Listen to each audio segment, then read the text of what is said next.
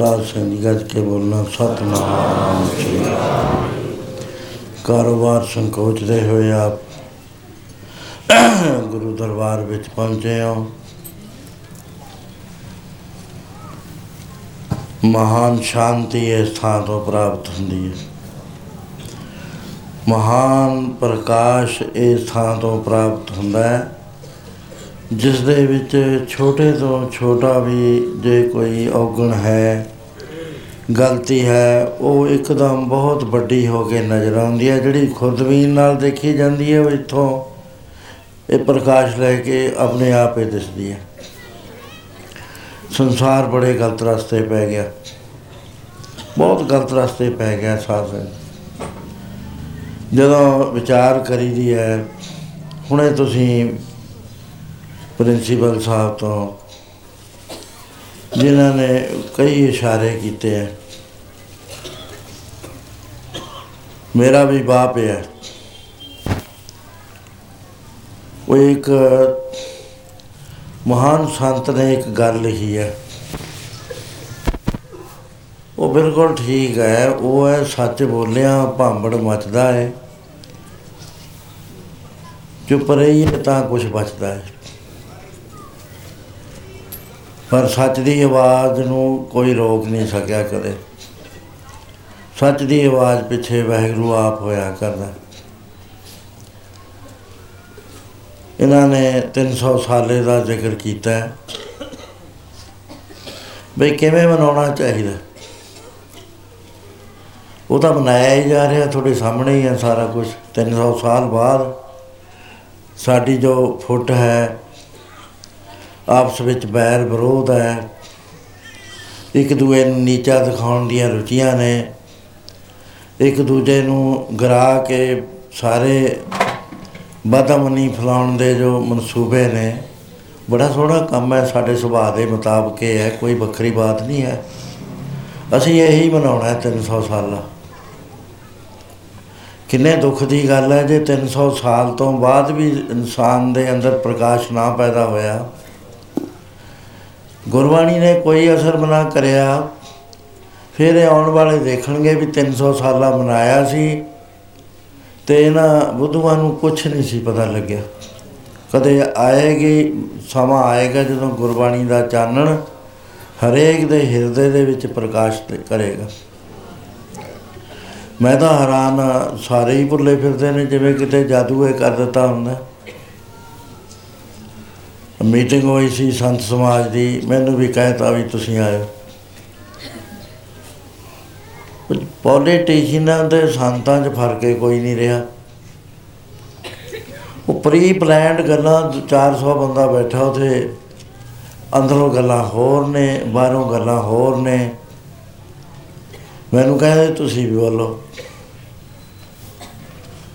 ਮੈਂ ਕਿਹਾ, ਦੇਖੋ, ਜਿਹੜਾ ਜਿਹੜਾ ਤਰੀਕਾ ਤੁਹਾਡਾ ਹੈ ਨਾ ਵੀ ਟਰਾਲੀਆਂ, ਟਰੱਕ ਲੈ ਕੇ ਨੱਠੇ ਫਿਰੋ ਸੜਕਾਂ ਤੇ। ਬੁਰਾ ਨਾ ਹੈ ਮੇਰਾ ਮੰਨਿਓ, ਕਿੰਨਾ ਟ੍ਰੈਫਿਕ ਜਾਮ ਕਰੋਗੇ ਤੁਸੀਂ? ਕਿੰਨੀ ਮੈਨ ਪਾਵਰ ਇਹਦੇ ਵਿੱਚ ਥੋੜੀ ਜ਼ਾਇਆ ਹੋਵੇਗੀ। ਟਰੱਕ ਨੇ, ਟਰਾਲੀ ਨੇ ਨੱਠੇ ਜਾਂਦੇ ਨੇ, ਕੀ ਤੁਹਾਨੂੰ ਗਿਆਨ ਦੇਣਾ? ਹੈ? ਉਹੀ ਹਲੋਰੇ, ਉਹੀ ਸਭ ਕੁਝ ਗਾਂ ਜਾ ਕੇ ਬੰਦੋਬਸਤ ਕੋਈ ਨਹੀਂ ਹੈ, ਕਿਤੇ ਰੋਟੀ ਦਾ ਨਹੀਂ। ਕਿਤੇ ਨਹਾਉਣ ਧੋਣ ਦਾ ਨਹੀਂ ਹੈ, ਕਿਤੇ ਕਿਰਿਆ ਕਰਨ ਦਾ ਨਹੀਂ ਹੈ, ਥੱਕ ਥੁੱਕ ਕੇ ਘਰਾਂ ਚ ਆ ਜਾਓਗੇ। ਕੀ ਬਣੇਗਾ? ਇੰਨਾ ਰੁਪਈਆ, ਇੰਨਾ ਧਨ ਖਰਚ ਕਰ ਦੋ ਵਾਰ, ਤਿੰਨ ਅਰਬ ਰੁਪਈਆ ਕਹਿੰਦੇ ਨੇ ਖਰਚ ਹੋਣਾ। ਮੈਂ ਕਿਹਾ, ਦੇਖੋ, ਮੈਂ ਗਿਆ ਸੀਗਾ ਦੇਹਰਾਦੂਨ।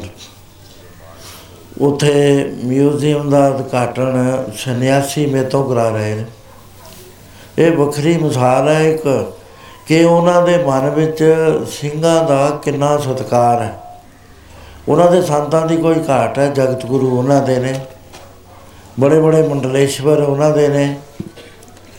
ਹਜ਼ਾਰਾਂ ਦੀ ਤਾਦਾਦ ਦੇ ਵਿੱਚ ਨਾਲ ਚੱਲਣ ਵਾਲੇ ਬੰਦੇ ਉਹਨਾਂ ਦੇ ਗੁਰੂਆਂ ਦੇ ਨੇ। ਉਹ ਉੱਥੇ ਗੁਰੂ ਪ੍ਰਥਾ ਹੈ। ਇੱਥੇ ਹੀ ਨਹੀਂ, ਉੱਥੇ ਜਗਤ ਗੁਰੂ ਵੀ ਆਏ ਹੋਏ ਸ਼ੰਕਰਾਚਾਰੀਆ।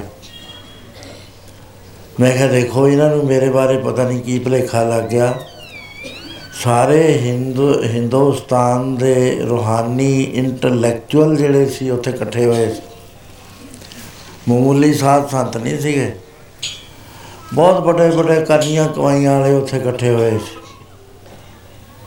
ਤੇ ਮੇਰਾ, ਮੈਨੂੰ, ਮੇਰਾ ਉਹ ਮਾਨ ਕਰ ਰਹੇ ਨੇ, ਕਦੇ ਆਸਣ ਬਣਾ ਕੇ ਦਿੰਦੇ ਨੇ, ਸਾਨੂੰ ਸੁਭਾਅ ਪਿਆ ਵੀ ਆਸਣ ਤੇ ਬਹਿਣਾ ਨਹੀਂ ਹੈ, ਬੰਦੇ ਬਹਿਣਾ ਉਹ ਬਾਰ-ਬਾਰ ਆਉਂਦੇ ਨੇ ਵੀ ਤੁਸੀਂ ਇਹਨਾਂ ਸਾਰੇ ਸਾਧੂਆਂ ਤੋਂ ਉੱਤੇ ਹੋ ਕੇ ਬੈਠੋ। ਜਿਹੜੇ ਸਾਡੇ ਹੋਸਟ ਸੀ, ਡਾਕਟਰ ਸਵਾਮੀ ਰਾਮਦੇਵ ਨਿਆਈ ਉਹਨਾਂ ਦੇ ਮਨ ਵਿੱਚ ਸੀ ਵੀ ਬਾਬਾ ਜੀ ਸਾਰਿਆਂ ਤੋਂ ਉੱਚਾ ਹੋ ਕੇ ਬੈਠੇ। ਮੈਂ ਉਹ ਆਸਣ ਪਰੇ ਕਰ ਦਿੰਦਾ ਵੀ ਨਹੀਂ, ਮੈਂ ਆਪਣੇ ਆਪ ਨੂੰ ਜਾਣਦਾ, ਤੁਹਾਨੂੰ ਮੇਰੇ ਬਾਰੇ ਗਲਤ ਭੁਲੇਖਾ ਪਿਆ ਹੋਇਆ। ਮੈਂ ਇੰਨਾ ਉੱਚਾ ਨਹੀਂ ਜਿੰਨਾ ਤੁਸੀਂ ਸਮਝਦੇ ਹੋ। ਉੱਥੇ ਮੇਰੇ ਪਿੱਛੋਂ ਜਗਤ ਗੁਰੂ ਨੇ ਬੋਲਣਾ ਸੀ, ਸ਼ੰਕਰਾਚਾਰੀਆਂ ਨੇ, ਚਾਰ ਇਹਨਾਂ ਦੇ ਮੱਠ ਨੇ। ਉਹ ਚਾਰੇ ਕੰਟਰੋਲ ਕਰਦੇ ਨੇ ਸਾਰੀ ਹਿੰਦੂ ਤਬ ਨੂੰ। ਉਹ ਜਦੋਂ ਅਨਾਉਂਸਮੈਂਟ ਹੋਈ, ਤਾਂ ਪਹਿਲਾਂ ਇਹ ਹੋਈ ਵੀ ਇਹਨਾਂ ਨੇ ਦੋ ਸਾਇੰਸ ਕਾਲਜ ਬਣਾਏ ਨੇ।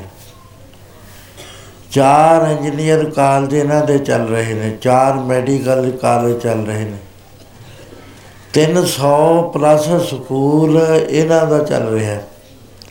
500 ਹਾਈ ਸਕੂਲ ਇਹਨਾਂ ਦਾ ਚੱਲ ਰਿਹਾ ਹੈ। ਮਿਡਲ ਸਕੂਲ ਤੇ ਪ੍ਰਾਇਮਰੀ ਸਕੂਲਾਂ ਦੀ ਕੋਈ ਗਿਣਤੀ ਨਹੀਂ ਹੈ। ਹਜ਼ਾਰਾਂ ਚੱਲ ਰਹੇ ਨੇ। ਮੈਂ ਸੁਣ ਕੇ ਹੈਰਾਨ ਹੋ ਗਿਆ। ਫਿਰ ਉਹਨਾਂ ਨੇ ਕਿਹਾ ਵੀ ਇੰਨੇ ਇਹਨਾਂ ਦੇ ਹਸਪਤਾਲ ਚੱਲ ਰਹੇ ਨੇ, ਡਿਸਪੈਂਸਰੀਆਂ ਚੱਲ ਰਹੀਆਂ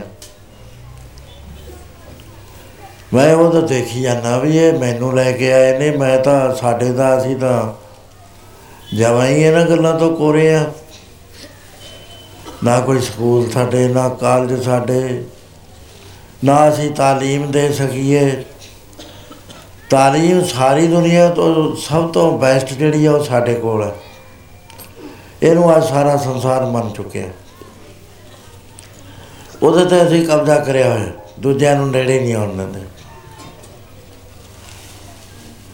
ਹੈਰਾਨ ਹੋ ਗਿਆ ਮੈਂ ਵੀ ਕਿੱਥੇ ਅਸੀਂ, ਕਿੱਥੇ ਇਹ?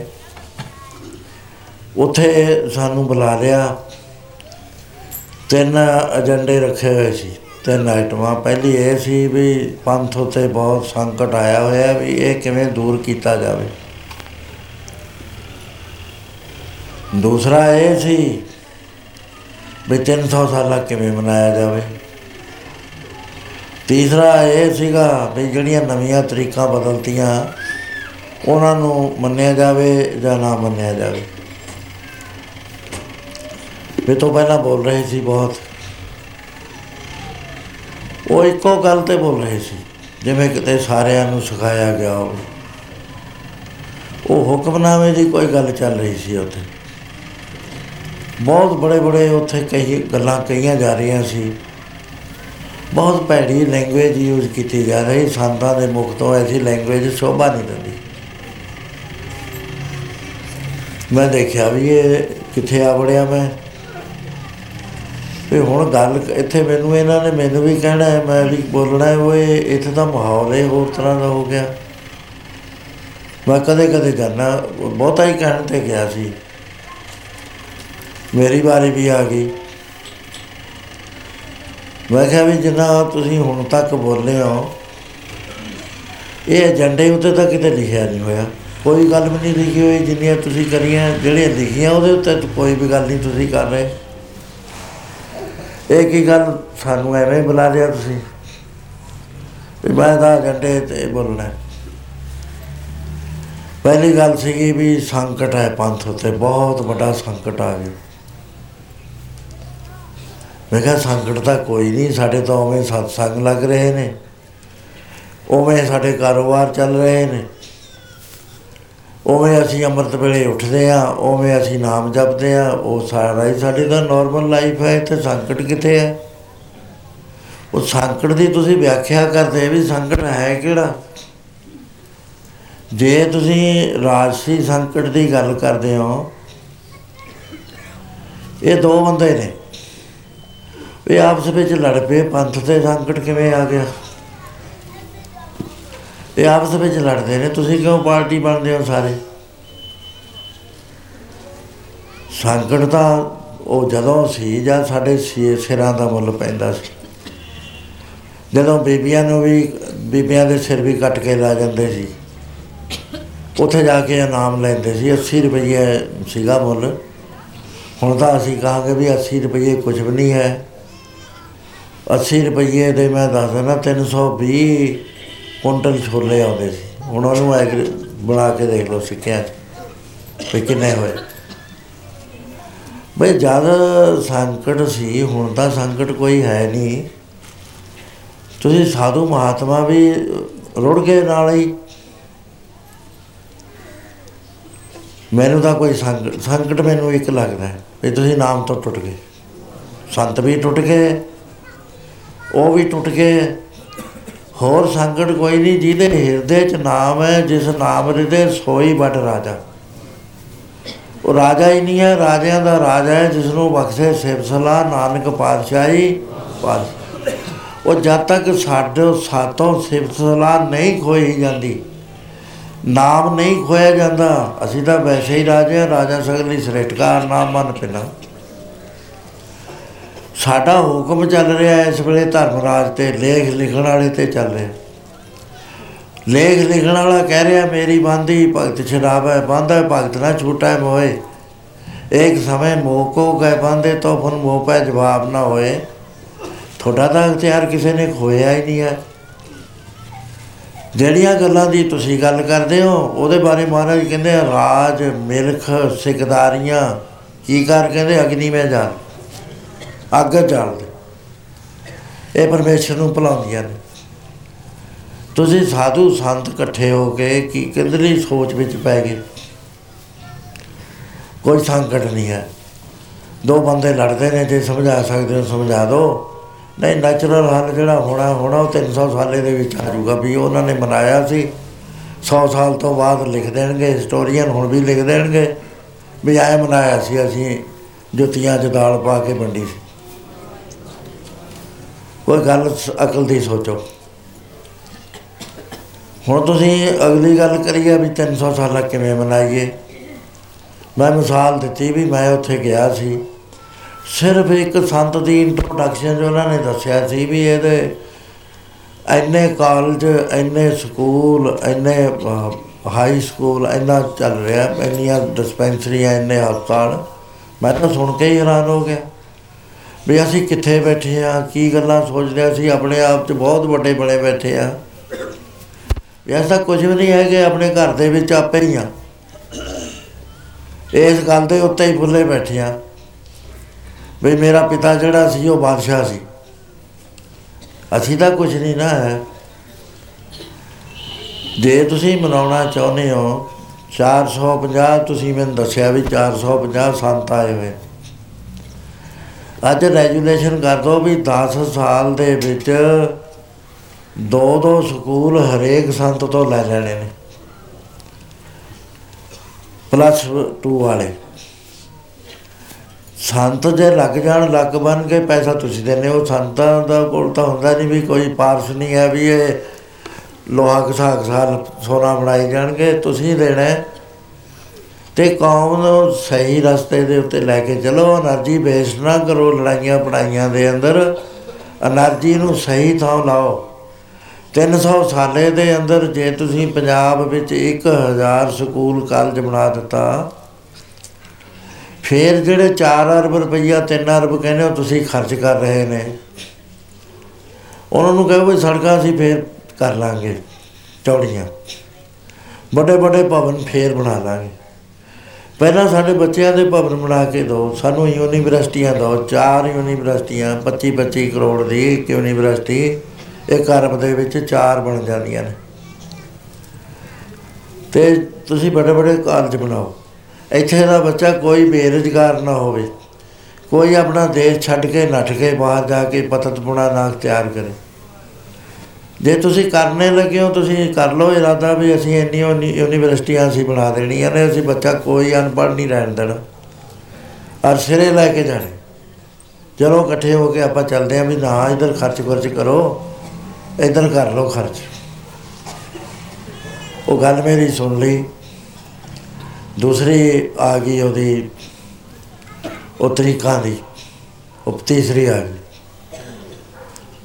ਉਹ ਮੈਂ ਕਿਹਾ ਸਾਨੂੰ ਤਾਂ ਬਹੁਤ ਉਹਦੀ ਸਤਵੀਂ ਯਾਦ ਹੈ। ਅਸੀਂ ਉਹਦੇ ਨਾਲ ਅੱਡ ਨਹੀਂ ਹੋ ਸਕਦੇ। ਭਾਵਕ ਤੌਰ ਤੇ ਅਸੀਂ ਜੁੜੇ ਹੋਏ ਹਾਂ। ਕਤਕ ਦੀ ਪੂਰਨਮਾਸ਼ੀ ਤੋਂ ਅਸੀਂ ਅੱਡ ਨਹੀਂ ਹੋ ਸਕਦੇ। ਉਹ ਤੋਂ ਪਹਿਲਾਂ ਹੀ ਸਾਡੇ ਅੰਦਰ ਵਾਈਬ੍ਰੇਸ਼ਨ ਹੋਣ ਲੱਗ ਜਾਂਦੀ ਹੈ ਵੀ ਗੁਰਪੁਰਬ ਆ ਰਿਹਾ, ਗੁਰਪੁਰਬ ਆ ਰਿਹਾ। ਇਹ ਬਣਾਉਟੀ ਤਰੀਕਾ ਨਾ ਲਾਓ। ਦੂਜੀ ਗੱਲ ਇਹ ਹੈ ਕਿ ਮਹਾਪੁਰਸ਼ਾਂ ਦਾ ਜੀਵਨ ਹਮੇਸ਼ਾ ਚੰ드ਰਮਾ ਦੀ ਤਰੀਕ ਨਾਲ ਚੱਲਦਾ ਹੈ। ਸੰਸਾਰ ਦਾ ਜੀਵਨ ਸੂਰਜ ਦੀ ਤਰੀਕ ਨਾਲ ਚੱਲਦਾ ਹੈ।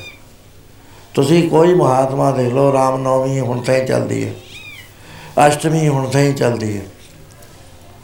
ਇਹ ਕਿਉਂਕਿ ਜੀਵਨ ਇਹਨਾਂ ਦੇ ਮਹਾਪੁਰਸ਼ਾਂ ਦੇ ਕਨੈਕਟਡ ਨੇ ਚੰ드ਰਮਾ ਨਾਲ।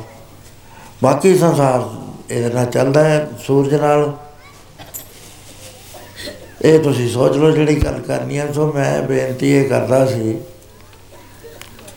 ਵੀ ਅਸੀਂ ਅਸਲੀ ਰਾਹ ਛੱਡ ਗਏ ਪ੍ਰਿੰਸੀਪਲ ਸਾਹਿਬ ਨੇ ਉਹਨਾਂ ਨੇ ਦੱਸਿਆ ਸੰ- ਸੰਖੇਪ ਰੂਪ ਚ, ਉਹ ਗੱਲ ਬਹੁਤ ਵੱਡੀ ਹੈ ਅਸੀਂ ਨਾਮ ਦੇ ਨਾਲੋਂ ਟੁੱਟ ਗਏ।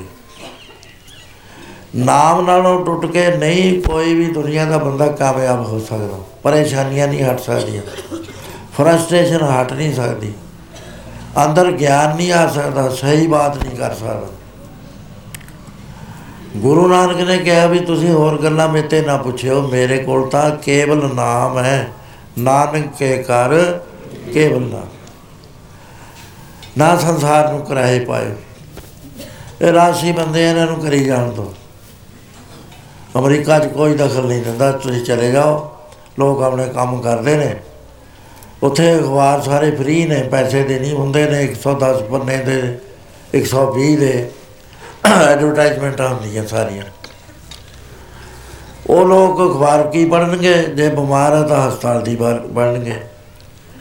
ਨੌਜਵਾਨ ਆ ਜਿਹੜਾ ਉਹ ਦੇਖੋ ਵੀ ਖੇਲਾਂ ਕਿੱਥੇ ਨੇ। ਇੰਗਲੈਂਡ ਵਾਲੇ ਐ ਦੇਖਦੇ ਨੇ ਵੀ ਅੱਜ ਹੁਣ ਕਿ- ਸੂਰਜ ਕਿੱਥੇ ਚਮਕ ਰਿਹਾ ਹੈ, ਧੁੱਪ ਕਿੱਥੇ ਹੈ। ਉਹ ਪੋਲੀਟੀਕਲ ਗੱਲ ਪੜ੍ਹਦੇ ਹੀ ਨਹੀਂ ਕਹਿੰਦੇ ਇਹਦੇ ਤੇ ਫਜ਼ੂਲ ਅਸੀਂ ਟਾਈਮ ਕਿਉਂ ਵੇਸਟ ਕਰੀਏ? ਸਾਡਾ ਇਹਦੇ ਵਿਪਰੀਤ ਇੰਨਾ ਹੈ ਜਿਹੜਾ ਜ਼ਿਮੀਂਦਾਰ ਖੇਤ 'ਚ ਹਲ ਚਲਾ ਰਿਹਾ ਨਾ ਰਸਤੇ ਦੇ ਉੱਤੇ ਉਹ ਜੇ ਜਾ ਰਿਹਾ ਹੈ, ਕੋਈ ਪੜਿਆ ਹੋਇਆ ਮੁੰਡਾ, ਉਹਨੂੰ ਕਹੋ ਪੜਿਆ ਹੋ ਰਿਹਾ ਹੀ ਅੱਜ ਕੀ ਖਬਰ ਹੈ ਅਖਬਾਰ ਦੀ? ਨਾ ਕੋਈ ਲੈਣ, ਨਾ ਕੋਈ ਦੇਣ। ਦਿਮਾਗ ਖਰਾਬ ਕਰਦੇ ਆ ਸੀ। ਉਹ ਇਹਨਾਂ ਲੋਕਾਂ ਦੇ ਕੰਮ ਨੇ ਉਲਟੇ ਸਿੱਧੇ ਇਹਨਾਂ ਨੇ ਕਰਦੇ ਹੀ ਰਹਿਣੇ ਨੇ। ਅਸੀਂ ਇਨਵੋਲਵ ਹੁੰਦੇ ਆ ਇਹਦੇ 'ਚ। ਐਸੀ ਸ਼ਕਤੀ ਸਾਡੇ ਕੋਲ ਕੋਈ ਹੈ ਨਹੀਂ ਵੀ ਅਸੀਂ ਇਹਨਾਂ ਨੂੰ ਕਹਿ ਦਈਏ ਵੀ ਨਾ, ਇਹ ਕੰਮ ਨਾ ਕਰੋ। ਉਹ ਮੇਰੇ, ਮੇਰੀ ਗੱਲਬਾਤ ਸੁਣ ਲਈ। ਮੈਨੂੰ ਦੱਸਿਆ ਕਹਿੰਦੇ ਵੀ, ਉਹ ਇਹ ਕਹਿੰਦੇ ਨੇ ਵੀ ਬਾਬਾ ਜੀ ਨੇ ਆ ਕੇ ਸਾਡੇ ਸਾਰੀਆਂ ਸਕੀਮਾਂ ਤੇ ਸਾਡਾ ਪੱਠਾ ਹੀ ਬਾਤਾ ਉਹ ਤੁਸੀਂ ਹੁਣ ਦੇਖ ਲਓ ਇਹ ਨੱਚੀ ਪੱਠਾ ਪਾਉਣ ਵਾਲੀ ਗੱਲ ਕਿਹੜੀ ਸੀ। ਅਸੀਂ ਤਾਂ ਕਹਿੰਦੇ ਹੋਰੇ ਕੁਝ ਕਰਨਾ ਚਾਹੁੰਦੇ ਸੀ, ਇਹਨਾਂ ਨੇ ਹੋਰੇ ਕਰਤਾ ਆ ਕੇ। ਇਹ ਸਾਡੀ ਸੋਚ ਹੈ, ਸਾਧੂਆਂ ਸੰਤਾਂ ਦੀ। ਮੈਂ ਜੇ ਕਹਿੰਦਾ ਜੀ ਵੀ ਇੱਥੇ ਲਿਖ ਕੇ ਲਾ ਦਿਓ। ਬਈ ਮੈਨੂੰ ਕੋਈ ਵੀ ਮੱਥਾ ਨਾ ਟੇਕੇ ਕਿਉਂਕਿ ਮੈਂ ਸੰਤ ਨਹੀਂ ਹਾਂ। ਰਤਵਾੜੇ ਸਾਹਿਬ ਵੀ ਲਿਖ ਕੇ ਲਾ ਦਿਓ ਉੱਥੇ ਲਿਖਿਆ ਤਾਂ ਹੋਇਆ, ਪਰ ਆਹ ਅੱਖਰ ਨਹੀਂ ਲਿਖਿਆ ਹੋਇਆ। ਮੈਂ ਇਸ ਗੁਰੂ ਸਾਹਿਬ ਦੇ ਵੇਲੇ ਜਿਹੜੇ ਸੰਤ ਸੀ, ਜਿਨ੍ਹਾਂ ਦੀ ਮਹਿਮਾ ਹੈ, ਉਹ ਸੱਚੇ ਕਹਿੰਦੇ ਨੇ ਕੋਈ ਸੰਤ ਹੈ ਨਹੀਂ, ਕੋਈ ਐਵੇਂ ਹੀ ਗੱਲਬਾਤ ਹੈ ਹੈ ਸਾਧੂ ਗੁਪਤ ਬੈਠੇ। ਨੇ। ਉਹ ਅਰਦਾਸ ਕਰਦੇ ਆ ਵੀ ਇਹ ਸੱਚੇ ਪਾਤਸ਼ਾਹ, ਤੂੰ ਕਿਰਪਾ ਕਰ। ਉਸ ਗੁਰਮੁਖ ਦਾ ਮੇਲ ਕਰਾ ਜਿਹਦੇ ਦਰਸ਼ਨ ਕਰਕੇ ਅਸੀਂ ਨਾਮ ਜਪੀਏ, ਸਾਡੇ ਅੰਦਰ ਨਾਮ ਦੀ ਲਗਨ ਲੱਗ ਜਾਵੇ। ਹੁਣੇ ਹੀ ਕਹਿੰਦੇ ਸੀ, ਜਿਨ੍ਹਾਂ ਦਸੰਦਿਆ ਦੁਰਮਤ ਬੰਦੇ, ਮਿੱਤਰ ਸਾਡੇ ਸਹੀ। ਤੇ ਉਹ ਮਿੱਤਰਾ, ਉਹ ਸਾਡੇ ਵੈਲ ਵਿਸ਼ਰ ਸਾਨੂੰ ਮਿਲਾ। ਜਿਨ੍ਹਾਂ ਦੇ ਦਰਸ਼ਨ ਕਰਕੇ ਸਾਡੇ ਅੰਦਰੋਂ ਖੋਟੀ ਮਤ ਨਿਕਲ ਕੇ ਤੇਰੇ ਨਾਲ ਪਿਆਰ ਪੈ ਜਾਵੇ। ਹੁਣ ਵੈਗਰੂ ਵਾਲਾ ਪਿਆਰ ਤਾਂ ਹੈ ਹੀ ਨਹੀਂ ਕਿਤੇ। ਪਹਿਲਾਂ ਤਾਂ ਵੈਗਰੂ ਦਾ ਹੀ ਸਾਨੂੰ ਪਤਾ ਨਹੀਂ ਲੱਗਦਾ ਵੀ ਹੈ ਵੀ ਨਹੀਂ ਵੀ ਹੈ। ਇਹ ਸ਼ੱਕ 'ਚ ਹੀ ਰਹਿੰਦੇ ਹਾਂ ਅਸੀਂ। ਉਹ ਕਹਿੰਦੇ ਵੀ ਤੋਰੇ, ਤੇਰੇ ਨਾਲ ਖੜਾ ਹੈ, ਬਿਲਕੁਲ ਨਾਲ ਖੜਾ ਹੈ। ਨਿਕਟ ਖੜਾ ਹੈ, ਤੂੰ ਕਿਉਂ ਨਹੀਂ ਦੇਖਦਾ ਉਸ ਨੂੰ ਜੈ ਜੈ ਵੇਖੋ, ਤੈ ਹਜੂਰ, ਦੂਰ ਕਤੇ ਨਾ ਜਾਈ। ਰੱਬ ਰਿਆ ਸਰਬੱਤਰ, ਮੈਂ ਮਨ ਤੇ ਸੇਧਿਆ। ਜੇ ਇਹ ਨੇਚਾ ਦਿਲ ਮਨ ਚ ਘਰ ਕਰ ਜਾਵੇ ਦੋ ਚੀਜ਼ਾਂ ਆ ਜਾਣੀਆਂ ਇਮੀਡੀਏਟਲੀ ਇੱਕ ਤਾਂ ਅੰਦਰ ਪ੍ਰਕਾਸ਼ ਆ ਜਾਣਾ ਉਸੇ ਵੇਲੇ ਇਹ ਨਾ ਕਿ ਉਹ ਭਈਆ ਬਲਬਾਂ ਵਾਲਾ ਪ੍ਰਕਾਸ਼ ਆ ਜੂਗਾ। ਉਹ ਪ੍ਰਕਾਸ਼ ਹੋਰ ਹੈ। ਉਹ ਅਨੁਭਵ ਦਾ ਪ੍ਰਕਾਸ਼ ਹੈ। ਅਨੁਭਵ ਦੇ ਵਿੱਚ ਹਨੇਰਾ ਛਾਇਆ ਪਿਆ ਸਾਰੇ। ਕਿਉਂ? ਨਾਮ ਤੇ ਬਿਨਾ ਪ੍ਰਕਾਸ਼ ਹੁੰਦਾ ਨਹੀਂ ਹੈ। ਨਾਮ ਜਦੋਂ ਅੰਦਰ ਸਮਾ ਗਿਆ, ਸਾਡੇ ਨਿਸ਼ਚਾ ਹੋ ਗਿਆ ਵੀ ਮੇਰਾ ਪਰਮੇਸ਼ਰ ਤਾਂ ਮੇਰੇ ਕੋਲ ਹੈ। ਕਹਿੰਦੇ ਨਿਕਟ ਖੜਾ ਹੈ ਬਿਲਕੁਲ ਹੀ। ਹੱਥ ਦੇ ਉੱਤੇ ਰੱਖੀ ਹੋਈ ਚੀਜ਼ ਅਜੇ ਦੂਰ ਹੈ। ਉਹ ਇੱਥੇ ਹੱਥ ਦੇ ਉੱਤੇ ਮੈਂ ਰੱਖ ਲਿਆ। ਇਹ ਦੂਰ ਹੈ, ਕਹਿੰਦੇ ਇਹ ਤੋਂ ਵੀ ਨੇੜੇ ਆ ਵੈਗਰੂ ਐਸ ਤੋਂ ਵੀ। ਜੇ ਸਾਡੇ ਮਨ 'ਚ ਇਹ ਵਿਸ਼ਵਾਸ ਬਣ ਜਾਵੇ ਤਾਂ ਸਾਡੇ ਅੰਦਰ ਲਾਈਟ ਵੀ ਆ ਜਾਏਗੀ। ਸਾਡੇ ਜਿਹੜੇ ਖਿਆਲ ਨੇ, ਸਾਨੂੰ ਜ਼ੋਰ ਲਾਉਣ ਦੀ ਲੋੜ ਨਹੀਂ ਹੈ, ਕਿਤਾਬਾਂ ਪੜ੍ਹ ਪੜ੍ਹ ਕੇ ਯਾਦ ਕਰਨ ਦੀ ਲੋੜ ਨਹੀਂ ਹੈ। ਆਟੋਮੈਟਿਕਲੀ ਸਾਡੇ ਅੰਦਰ ਚੇਂਜ ਆ ਜਾਏਗੀ, ਪਰਿਵਰਤਨ ਆ ਜਾਏਗਾ। ਅਸੀਂ ਜਿਹੜੀ ਵੀ ਗੱਲ ਕਰਾਂਗੇ, ਉਹ ਸਹੀ ਹੋਏਗੀ, ਕਿਉਂਕਿ ਲਾਈਟ ਵਿੱਚੋਂ ਕਰ ਰਹੇ ਹਾਂ। ਮੈਨੂੰ ਕਹਿੰਦੇ, ਤੁਸੀਂ ਜਦ ਡਿਕਟੇਸ਼ਨ ਦਿੰਦੇ ਹੋ। ਇੱਕ ਦਿਨ ਇੱਕ ਡਾਕਟਰ ਆ ਗਿਆ, ਪੰਜਾਬ ਯੂਨੀਵਰਸਿਟੀ ਦਾ। ਉਹ ਹੈਡ ਆਫ ਡਿਪਾਰਟਮੈਂਟ ਸੀ। ਉਹਨੇ ਸ- ਮੇਰੇ ਕੋਲੇ ਬੈਠਾ ਸੀ ਬਾਹਰ, ਮੈਂ ਕੈਬਨ 'ਚ ਬੈਠਾ ਸੀ। ਕਹਿੰਦਾ ਮੈਂ ਬਾਬਾ ਜੀ ਨੂੰ ਮਿਲਣਾ ਹੈ। ਮੈਂ ਕਿਹਾ ਮੈਂ 2 ਘੰਟੇ ਨਹੀਂ ਅਜੇ ਮਿਲ ਸਕਦਾ। ਬਹਿ ਜਾਓ ਤੁਸੀਂ ਆਰਾਮ ਨਾਲ। ਉਹ ਬਹਿ ਗਏ ਮੈਂ ਅੱਖਾਂ ਮੀਚ ਕੇ ਲਿਖਾਈ ਗਿਆ। ਉਹ ਦੇਖੀ ਗਿਆ। ਉਹ ਦੇਖਦਾ ਦੇਖਦਾ ਫਿਰ ਇਹ ਆਪਣੇ ਐਡੀਟਰ ਹੈ ਜਿਹੜੇ ਪਾਂਡੇ ਸਾਹਿਬ, ਇਹਨਾਂ ਨਾਲ ਗੱਲਬਾਤ ਕਰੀ ਉਹਨੇ। ਉਹ ਕਹਿਣ ਲੱਗਾ, ਮੈਂ ਹੈਰਾਨ ਆ ਵੀ ਨਾ ਕੋਈ ਕਿਤਾਬ ਚੁੱਕੀ ਹੈ ਇਹਨੇ, ਨਾ ਕਿਤੋਂ ਰੈਫਰੈਂਸ ਟੋਲਿਆ। ਵੀ ਇਹ ਇੰਨਾ ਕਿਵੇਂ ਲਿਖਾਤਾ ਇਹਨੇ? ਉਹ ਮੈਨੂੰ ਪੁੱਛਣ ਲੱਗਿਆ, ਜਦ ਮੈਨੂੰ ਮਿਲਿਆ ਵੀ ਤੁਸੀਂ ਇੰਨਾ ਕਿਵੇਂ ਲਿਖਾ ਦਿੱਤਾ? ਤੁਹਾਡੇ ਯਾਦ ਸੀ? ਮੈਂ ਕਿਹਾ, ਮੇਰੇ ਕੋਈ ਯਾਦ ਨਹੀਂ ਸੀ। ਕਹਿੰਦਾ, ਤੁਹਾਨੂੰ ਪਹਿਲਾਂ ਪਤਾ ਸੀ ਵੀ ਇਹ ਲਿਖਾਉਣਾ? ਮੈਂ ਕਿਹਾ, ਮੈਨੂੰ ਇਹ ਵੀ ਨਹੀਂ ਸੀ ਪਤਾ। ਮੈਂ ਤਾਂ ਬਲੈਂਕ ਸੀ। ਮੈਂ ਕਿਹਾ ਫਵਾਰਾ ਦੇਖਿਆ ਨਾ? ਕਹਿੰਦਾ ਫਵਾਰਾ ਕ ਦੇਖਿਆ ਜਿੰਨਾ ਚਿਰ ਉਹਦੇ ਚ ਪਾਣੀ ਨਹੀਂ ਆਉਂਦਾ, ਉਹ ਕਦੇ ਵੀ ਨਹੀਂ ਭਰਦਾ। ਭਾਈ ਵੀਰ ਸਿੰਘ ਲੈਦੇ ਆ। ਕਹਿੰਦੇ ਜਦੋਂ ਅਸਾਂ ਵਿੱਚ ਆ ਗਿਆ, ਕੋਈ ਫਿਰ ਛੈਬਰ ਲਾਲਾ ਬਸੀਏ ਤੁਸੀਂ ਆਪਣਾ ਆਪ ਖਾਲੀ ਕਰ ਦਿਓ। ਜੇ ਉਹਦੇ ਚ ਮੈਂ ਆ ਗਈ, ਉੱਥੇ ਹੀ ਤੁਹਾਡਾ ਫਲੋ ਰੁਕ ਜੂ। ਜਦ ਤੁਸੀਂ ਖਾਲੀ ਕਰੋ, ਫਿਰ ਕਿੱਥੋਂ ਆਊਗਾ? ਫਿਰ ਤਾਂ ਇਹ ਅਨੁਭਵ ਦੇ ਵਿੱਚੋਂ ਫਵਾਰਾ ਖੁੱਲ ਜਾਂਦਾ। ਹੈ। ਮੈਂ ਕਿਹਾ ਉਹ ਆਈ ਜਾਂਦਾ, ਲਿਖਾਈ ਜਾਂਦਾ, ਉਹ ਲਿਖਾਈ ਜਾਂਦਾ, ਜੇ ਮੈਨੂੰ ਕੋਈ ਬੁਲਾ ਲਵੇ, ਮੇਰਾ ਉਹ ਟੁੱਟ ਜਾਵੇ ਕਨੈਕਸ਼ਨ ਫਿਰ ਮੈਨੂੰ ਪਤਾ ਹੀ ਨਹੀਂ ਮੈਂ ਕੀ ਲਿਖਾਇਆ ਗਾਂ ਕੀ ਲਿਖਾਉਣਾ ਸੀ। ਇਹ, ਇਹਨੂੰ ਅਨੁਭਵ ਕਹਿੰਦੇ ਨੇ। ਜਦੋਂ ਨਾਮ ਦਾ ਪ੍ਰਕਾਸ਼ ਸਾਡੇ ਅੰਦਰ ਹੋ ਗਿਆ, ਕਿਸੇ ਦੇ ਵੀ ਅਨਪੜ੍ਹ ਹੋਇਆ ਪੜਿਆ ਹੋਇਆ, ਵਾਲਮੀਕ ਕਿੱਥੇ ਪੜਿਆ ਸੀ?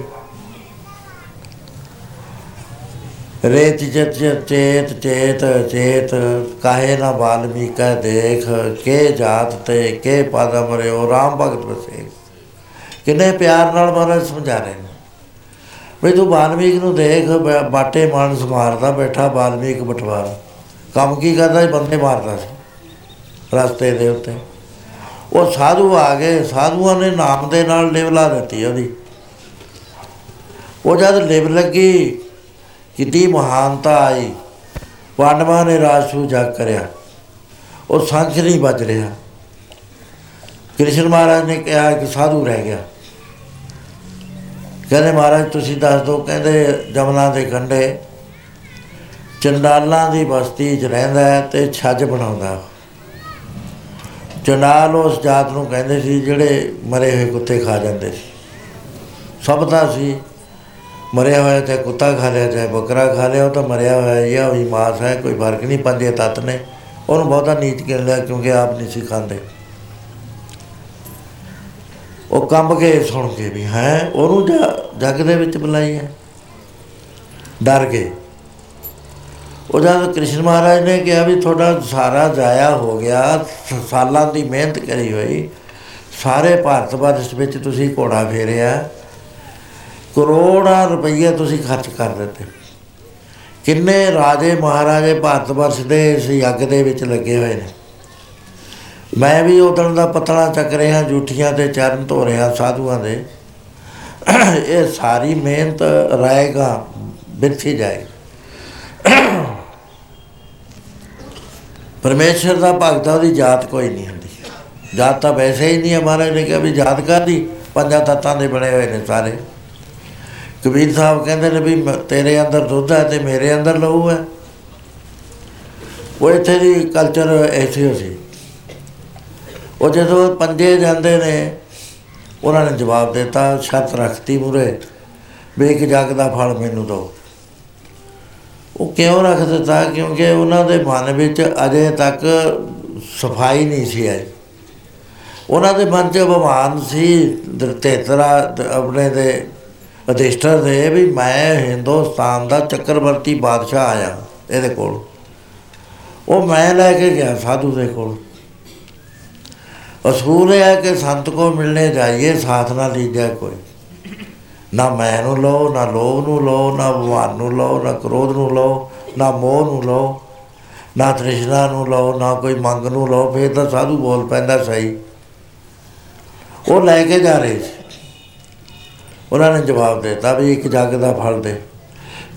ਉਹ ਤੋਂ ਬਾਅਦ ਦੂਸਰਾ ਗਿਆ, ਭੀਮ ਦੇ ਮਨ ਵਿੱਚ ਸੀ ਵੀ ਮੈਂ ਤਾਂ ਬਹੁਤ ਬਹਾਦਰ ਹਾਂ।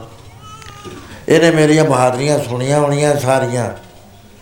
ਇਹ ਆ ਜਾਏਗਾ, ਉਹ ਫੇਰ ਨਾ ਆਏ, ਪੰਜਾਂ ਨੂੰ ਜਵਾਬ ਦੇਤਾ। ਹੁਣ ਛੇਵੀਂ ਜਿਸ ਵਕਤ ਚੱਲਦੀ ਹੈ ਬੀਬੀ ਦ੍ਰੋਪਦੀ, ਉਹ ਬੜੀ ਸਮਝਦਾਰ ਸੀ। ਉਸ ਨੇ ਮਰਿਆਦਾ ਪੁੱਛੀ ਕ੍ਰਿਸ਼ਨ ਮਹਾਰਾਜ ਤੇ ਵੀ ਮੈਂ ਜਾ ਰਹੀ ਹਾਂ, ਮੈਨੂੰ ਮਰਿਆਦਾ ਦੱਸੋ।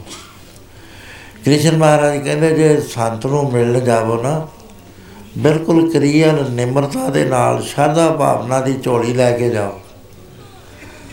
ਉਸ ਵੇਲੇ ਉਹਨੇ ਆਪਣਾ ਜੋੜਾ ਲਾ ਦਿੱਤਾ। 4 ਮੀਲ ਹੋਣਾ ਹੈ 5 ਮੀਲ ਹੋਣਾ ਹੈ, ਪੈਦਲ ਤੁਰੀ, ਕਦੇ ਤੁਰੀ ਨਹੀਂ ਸੀ। ਸਿਰ ਦੇ ਉੱਤੇ ਪੇਟਾ ਚੱਕੀ ਹੋਈ ਹੈ। ਬਸਤਰ ਨੇ ਹੋਰ ਚੀਜ਼ਾਂ ਨੇ ਮਨ ਦੇ ਵਿੱਚ ਇਹ ਪੂਰਨ ਹੈ, ਉਹਦੇ ਸ਼ਰਧਾ ਵੀ ਮੈਂ ਬਰਮ ਗਿਆਨੀ, ਨਾਨਕ ਬਰਮ ਗਿਆਨੀ, ਆਪ ਪਰਮੇਸ਼ਰ ਜੀ ਦਾ ਭੇਦ ਨਹੀਂ ਪਰਮੇਸ਼ਰ ਨਾਲੋਂ ਮੈਂ ਉਹਦੇ ਦਰਸ਼ਨਾਂ ਨੂੰ ਜਾ ਰਹੀ ਹਾਂ। ਉੱਥੇ ਗਏ, ਉਹਨਾਂ ਨੇ ਆਦਰ ਦੇ ਨਾਲ ਬਿਠਾਇਆ, ਬੈਠੋ ਪੁੱਤਰੀ, ਬੈਠੋ। ਕੀ ਪ੍ਰਯੋਜਨ ਹੈ? ਕਹਿੰਦੇ, ਬਾਬਾ ਜੀ ਮੈਨੂੰ ਐਂ ਦੱਸੋ ਮਹਾਂਪੁਰਸ਼ੋ, ਵੀ ਜੇ ਕੋਈ ਸਾਧੂ ਵਾਲਾ ਆਵੇ, ਉਹਦਾ ਕੀ ਫਲ ਹੁੰਦਾ? ਹੈ ਉਹ ਕਹਿਣ ਲੱਗੇ, ਬੇਟਾ ਸਾਧੂ ਵਾਲਾ ਆਉਣ ਦਾ ਵੀ ਫ਼ਰਕ ਹੈ। ਕੋਈ ਅਪਮਾਨ ਲੈ ਕੇ ਆਉਂਦਾ ਹੈ, ਕੋਈ ਆਪਣੀ ਵਿਦਵਤਾ ਲੈ ਕੇ ਆਉਂਦਾ ਹੈ, ਕੋਈ ਸੰਤਾਂ ਨੂੰ ਪਰਖਣ ਵਾਸਤੇ ਆਉਂਦਾ ਹੈ, ਕੋਈ ਮੰਗਾਂ ਲੈ ਕੇ ਆਉਂਦਾ ਹੈ, ਕੋਈ ਆਪਣੇ ਦੁੱਖਾਂ ਦੀ ਨਿਵਰਤੀ ਵਾਸਤੇ ਆਉਂਦਾ ਹੈ। ਇਹਦਾ ਫਲ ਤਾਂ ਇਹ ਹੁੰਦਾ ਵੀ ਇਹਨਾਂ ਦੇ ਜੇ ਮੰਗਦੇ ਨੇ ਸਾਧੂ ਨੂੰ ਦਿਆ ਆ ਜਾਵੇ ਤਾਂ ਇਹ ਉਹਨਾਂ ਦੀ ਮੰਗ ਪੂਰੀ ਹੋ ਜਾਵੇ ਪਰ ਜੇ ਉਹ ਪੂਰੀ ਸ਼ਰਧਾ ਦੇ ਨਾਲ ਆਵੇ ਨਿਮਰਤਾ ਦੇ ਨਾਲ ਮਹਾਤਮਾ ਨੂੰ ਪਰਮੇਸ਼ਰ ਰੂਪ ਸਮਝ ਕੇ ਉਹਦੇ ਵੱਲ ਨੂੰ ਆਉਂਦਾ, ਪੂਰੇ ਪਿਆਰ ਦੀ ਬੇਵਜ਼ ਉਹਦੇ ਅੰਦਰੋਂ ਨਿਕਲ ਰਹੀਆਂ ਨੇ। ਉਹ ਜਦ ਉੱਥੇ ਆਏਗਾ ਤਾਂ ਕਹਿੰਦੇ ਉਹਨੂੰ ਹਰ ਕਦਮ ਦੇ ਉੱਤੇ ਇੱਕ ਜੱਗ ਦਾ ਫਲ ਮਿਲੇਗਾ। ਕਹਿੰਦੀ ਮਹਾਰਾਜ, ਮੇਰੇ ਤੁਸੀਂ ਸੰਸਾਰ ਨਿਵਰਤ ਕਰਤਾ। ਕਹਿੰਦੇ ਬੀਬਾ, ਫਿਰ ਤੇਰਾ ਕੋਈ ਪ੍ਰਯੋਜਨ ਹੈ? ਕਹਿੰਦੇ, ਹਾਂ, ਮੇਰਾ ਪ੍ਰਯੋਜਨ ਹੈ। ਵੀ ਅਸੀਂ ਬੜੀ ਮੁਸ਼ਕਲ ਨਾਲ ਯੱਗ ਕਰਿਆ। ਸੋ, ਕਈ ਸਾਲ ਹੋ ਗਏ ਸਾਡਾ ਘੋੜਾ ਫਿਰਦੇ ਨੂੰ ਭਾਰਤ ਵਰਸ਼ ਵਿੱਚ। ਕਈ ਯੁੱਧ ਹੋਏ, ਕਿੰਨੇ ਜਵਾਨ ਮਾਰੇ ਗਏ। ਤੇ ਯੱਗ ਕੀਤਾ। ਹੈ। ਉਹਦੀ ਸ਼ਰਤੇ ਰੱਖੀ ਆ ਵੀ ਸੰਖ ਜਦ ਜ਼ੋਰ ਨਾਲ ਵੱਜੇਗਾ ਤਾਂ ਸਮਝ ਲਓ ਵੀ ਜੱਗ ਸੰਪੂਰਨ ਹੋ ਗਿਆ। ਪਹਿਲੇ ਜ਼ਮਾਨਿਆਂ 'ਚ ਜਦੋਂ ਅਖੰਡ ਪਾਠ ਸ਼ੁਰੂ ਹੋਏ ਨੇ, ਉਸ ਵੇਲੇ ਕਰਨੀ ਦੇ ਸੂਰੇ ਅਰਦਾਸ ਕਰਦੇ ਸੀ ਵੀ हे ਸੱਚੇ ਪਾਤਸ਼ਾਹ, ਇਹ ਅਖੰਡ ਪਾਠ ਜਿਹੜਾ ਹੈ, ਇਹ ਪ੍ਰਵਾਨ ਹੋਵੇ। ਨਿਸ਼ਾਨੀ ਕੀ ਹੁੰਦੀ? ਇਹ ਨਾਰੀਅਲ ਲਿਆਉਂਦੇ ਸੀ। ਉਹ ਨਾਰੀਅਲ ਨੂੰ ਇੰਨੀ ਸੇ ਰੱਖਦੇ, ਆਪਾਂ ਨੂੰ ਤਾਂ ਹੁਣ ਪਤਾ ਨਹੀਂ ਨਾ ਰਸਮ ਜੀ ਬਣ ਗਈ। ਉਹਨੂੰ ਖੜਕਾ ਕੇ ਦੇਖਦੇ ਸੀ ਵੀ ਇਹ ਚ ਪਾਣੀ ਹੈ। ਉਹਨੂੰ ਉੱਥੇ ਰੱਖ ਦਿੰਦੇ ਸੀ। ਸ਼ਰਤ ਇਹ ਹੁੰਦੀ ਵੀ ਜੇ ਪਾਣੀ ਇਹਦਾ ਬਿਲਕੁਲ ਸੁੱਕ ਗਿਆ, ਸਮਝ ਲਓ ਵੀ ਸੰਪੂਰਨ ਲੇਖੇ 'ਚ ਪੈ ਗਿਆ। ਨਹੀਂ, ਭਾਈ ਤੋਂ ਗਲਤੀ ਹੋ ਗਈ ਕਿਸੇ ਤੋਂ। ਮਹਾਤਮਾ ਹੁਣ ਤਾਂ ਹੀ ਕਰਦੇ ਰਹੇ ਨੇ, ਜਦ ਮੈਂ ਛੋਟਾ ਸੀ। ਬੜੀਆਂ ਖੁਸ਼ੀਆਂ ਮਨਾਉਣੀਆਂ ਜਦੋਂ ਭੰਨਣਾ। ਵੀ ਆ ਦੇਖੋ ਵੀ ਸੰਗਤ ਨੂੰ ਇਹ ਵੰਡਦੇ ਸੀ। ਕਿਉਂਕਿ ਉਹਨੇ ਸਾਰੀ ਬਾਣੀ ਦੀਆਂ ਬੇਵਜ਼ ਉਹਦੇ ਵਿੱਚ ਸਮਾਈਆਂ। ਜਿਹੜਾ ਕੁੰਭ ਦਾ ਜਲ ਰਾਤੇ ਨੇ ਸਾਰੀ ਬਾਣੀ ਦੀ ਬੇਵਜ਼ ਉਹ ਪਾਣੀ ਦੇ ਵਿੱਚ ਸਮਾਈ ਹੈ। ਜਿਸ ਤਰ੍ਹਾਂ ਅੰਮ੍ਰਿਤ ਅਸੀਂ ਛਕਾਉਂਦੇ ਆ ਉਹਦੇ ਵਿੱਚ ਜਿਹੜੀ ਬਾਣੀ ਦਾ ਤੇਜ ਹੈ ਨਾ, ਤੇ ਆਪਣੇ ਹਿਰਦੇ ਦੀ ਇਕਾਗਰਤਾ, ਉਹ ਜਿਹੜੀ એનર્ਜੀ ਹੈ, ਉਹ ਸਾਡੇ ਹੱਥ ਦੇ ਨਾਲ ਜਾ ਕੇ, ਕਿਉਂਕਿ ਟੱਚ ਕਰਿਆ ਹੋਇਆ ਅਸੀਂ ਖੱਡਾ ਫੇਰਦੇ ਆ ਉਹ ਸਾਰੀ એનર્ਜੀ ਉਹ ਪਾਣੀ ਦੇ ਵਿੱਚ ਡਿਸੋਲਵ ਹੁੰਦੀ ਤੁਰ ਜਾਂਦੀ। ਉਹ ਮੁੜ ਕੇ ਪਾਣੀ ਨਹੀਂ ਰਹਿੰਦਾ ਆਰਡੀਨਰੀ ਉਹ ਅੰਮ੍ਰਿਤ ਬਣ ਜਾਂਦਾ। ਗੁਰੂ ਗ੍ਰੰਥ ਸਾਹਿਬ ਦਾ ਜਿਸ ਘਰ ਦੇ ਅੰਦਰ ਪ੍ਰਕਾਸ਼ ਹੈ ਉਹ ਐਵੇਂ ਰੂਟੀਨ ਨਹੀਂ ਹੋਇਆ ਕਰਦੀ।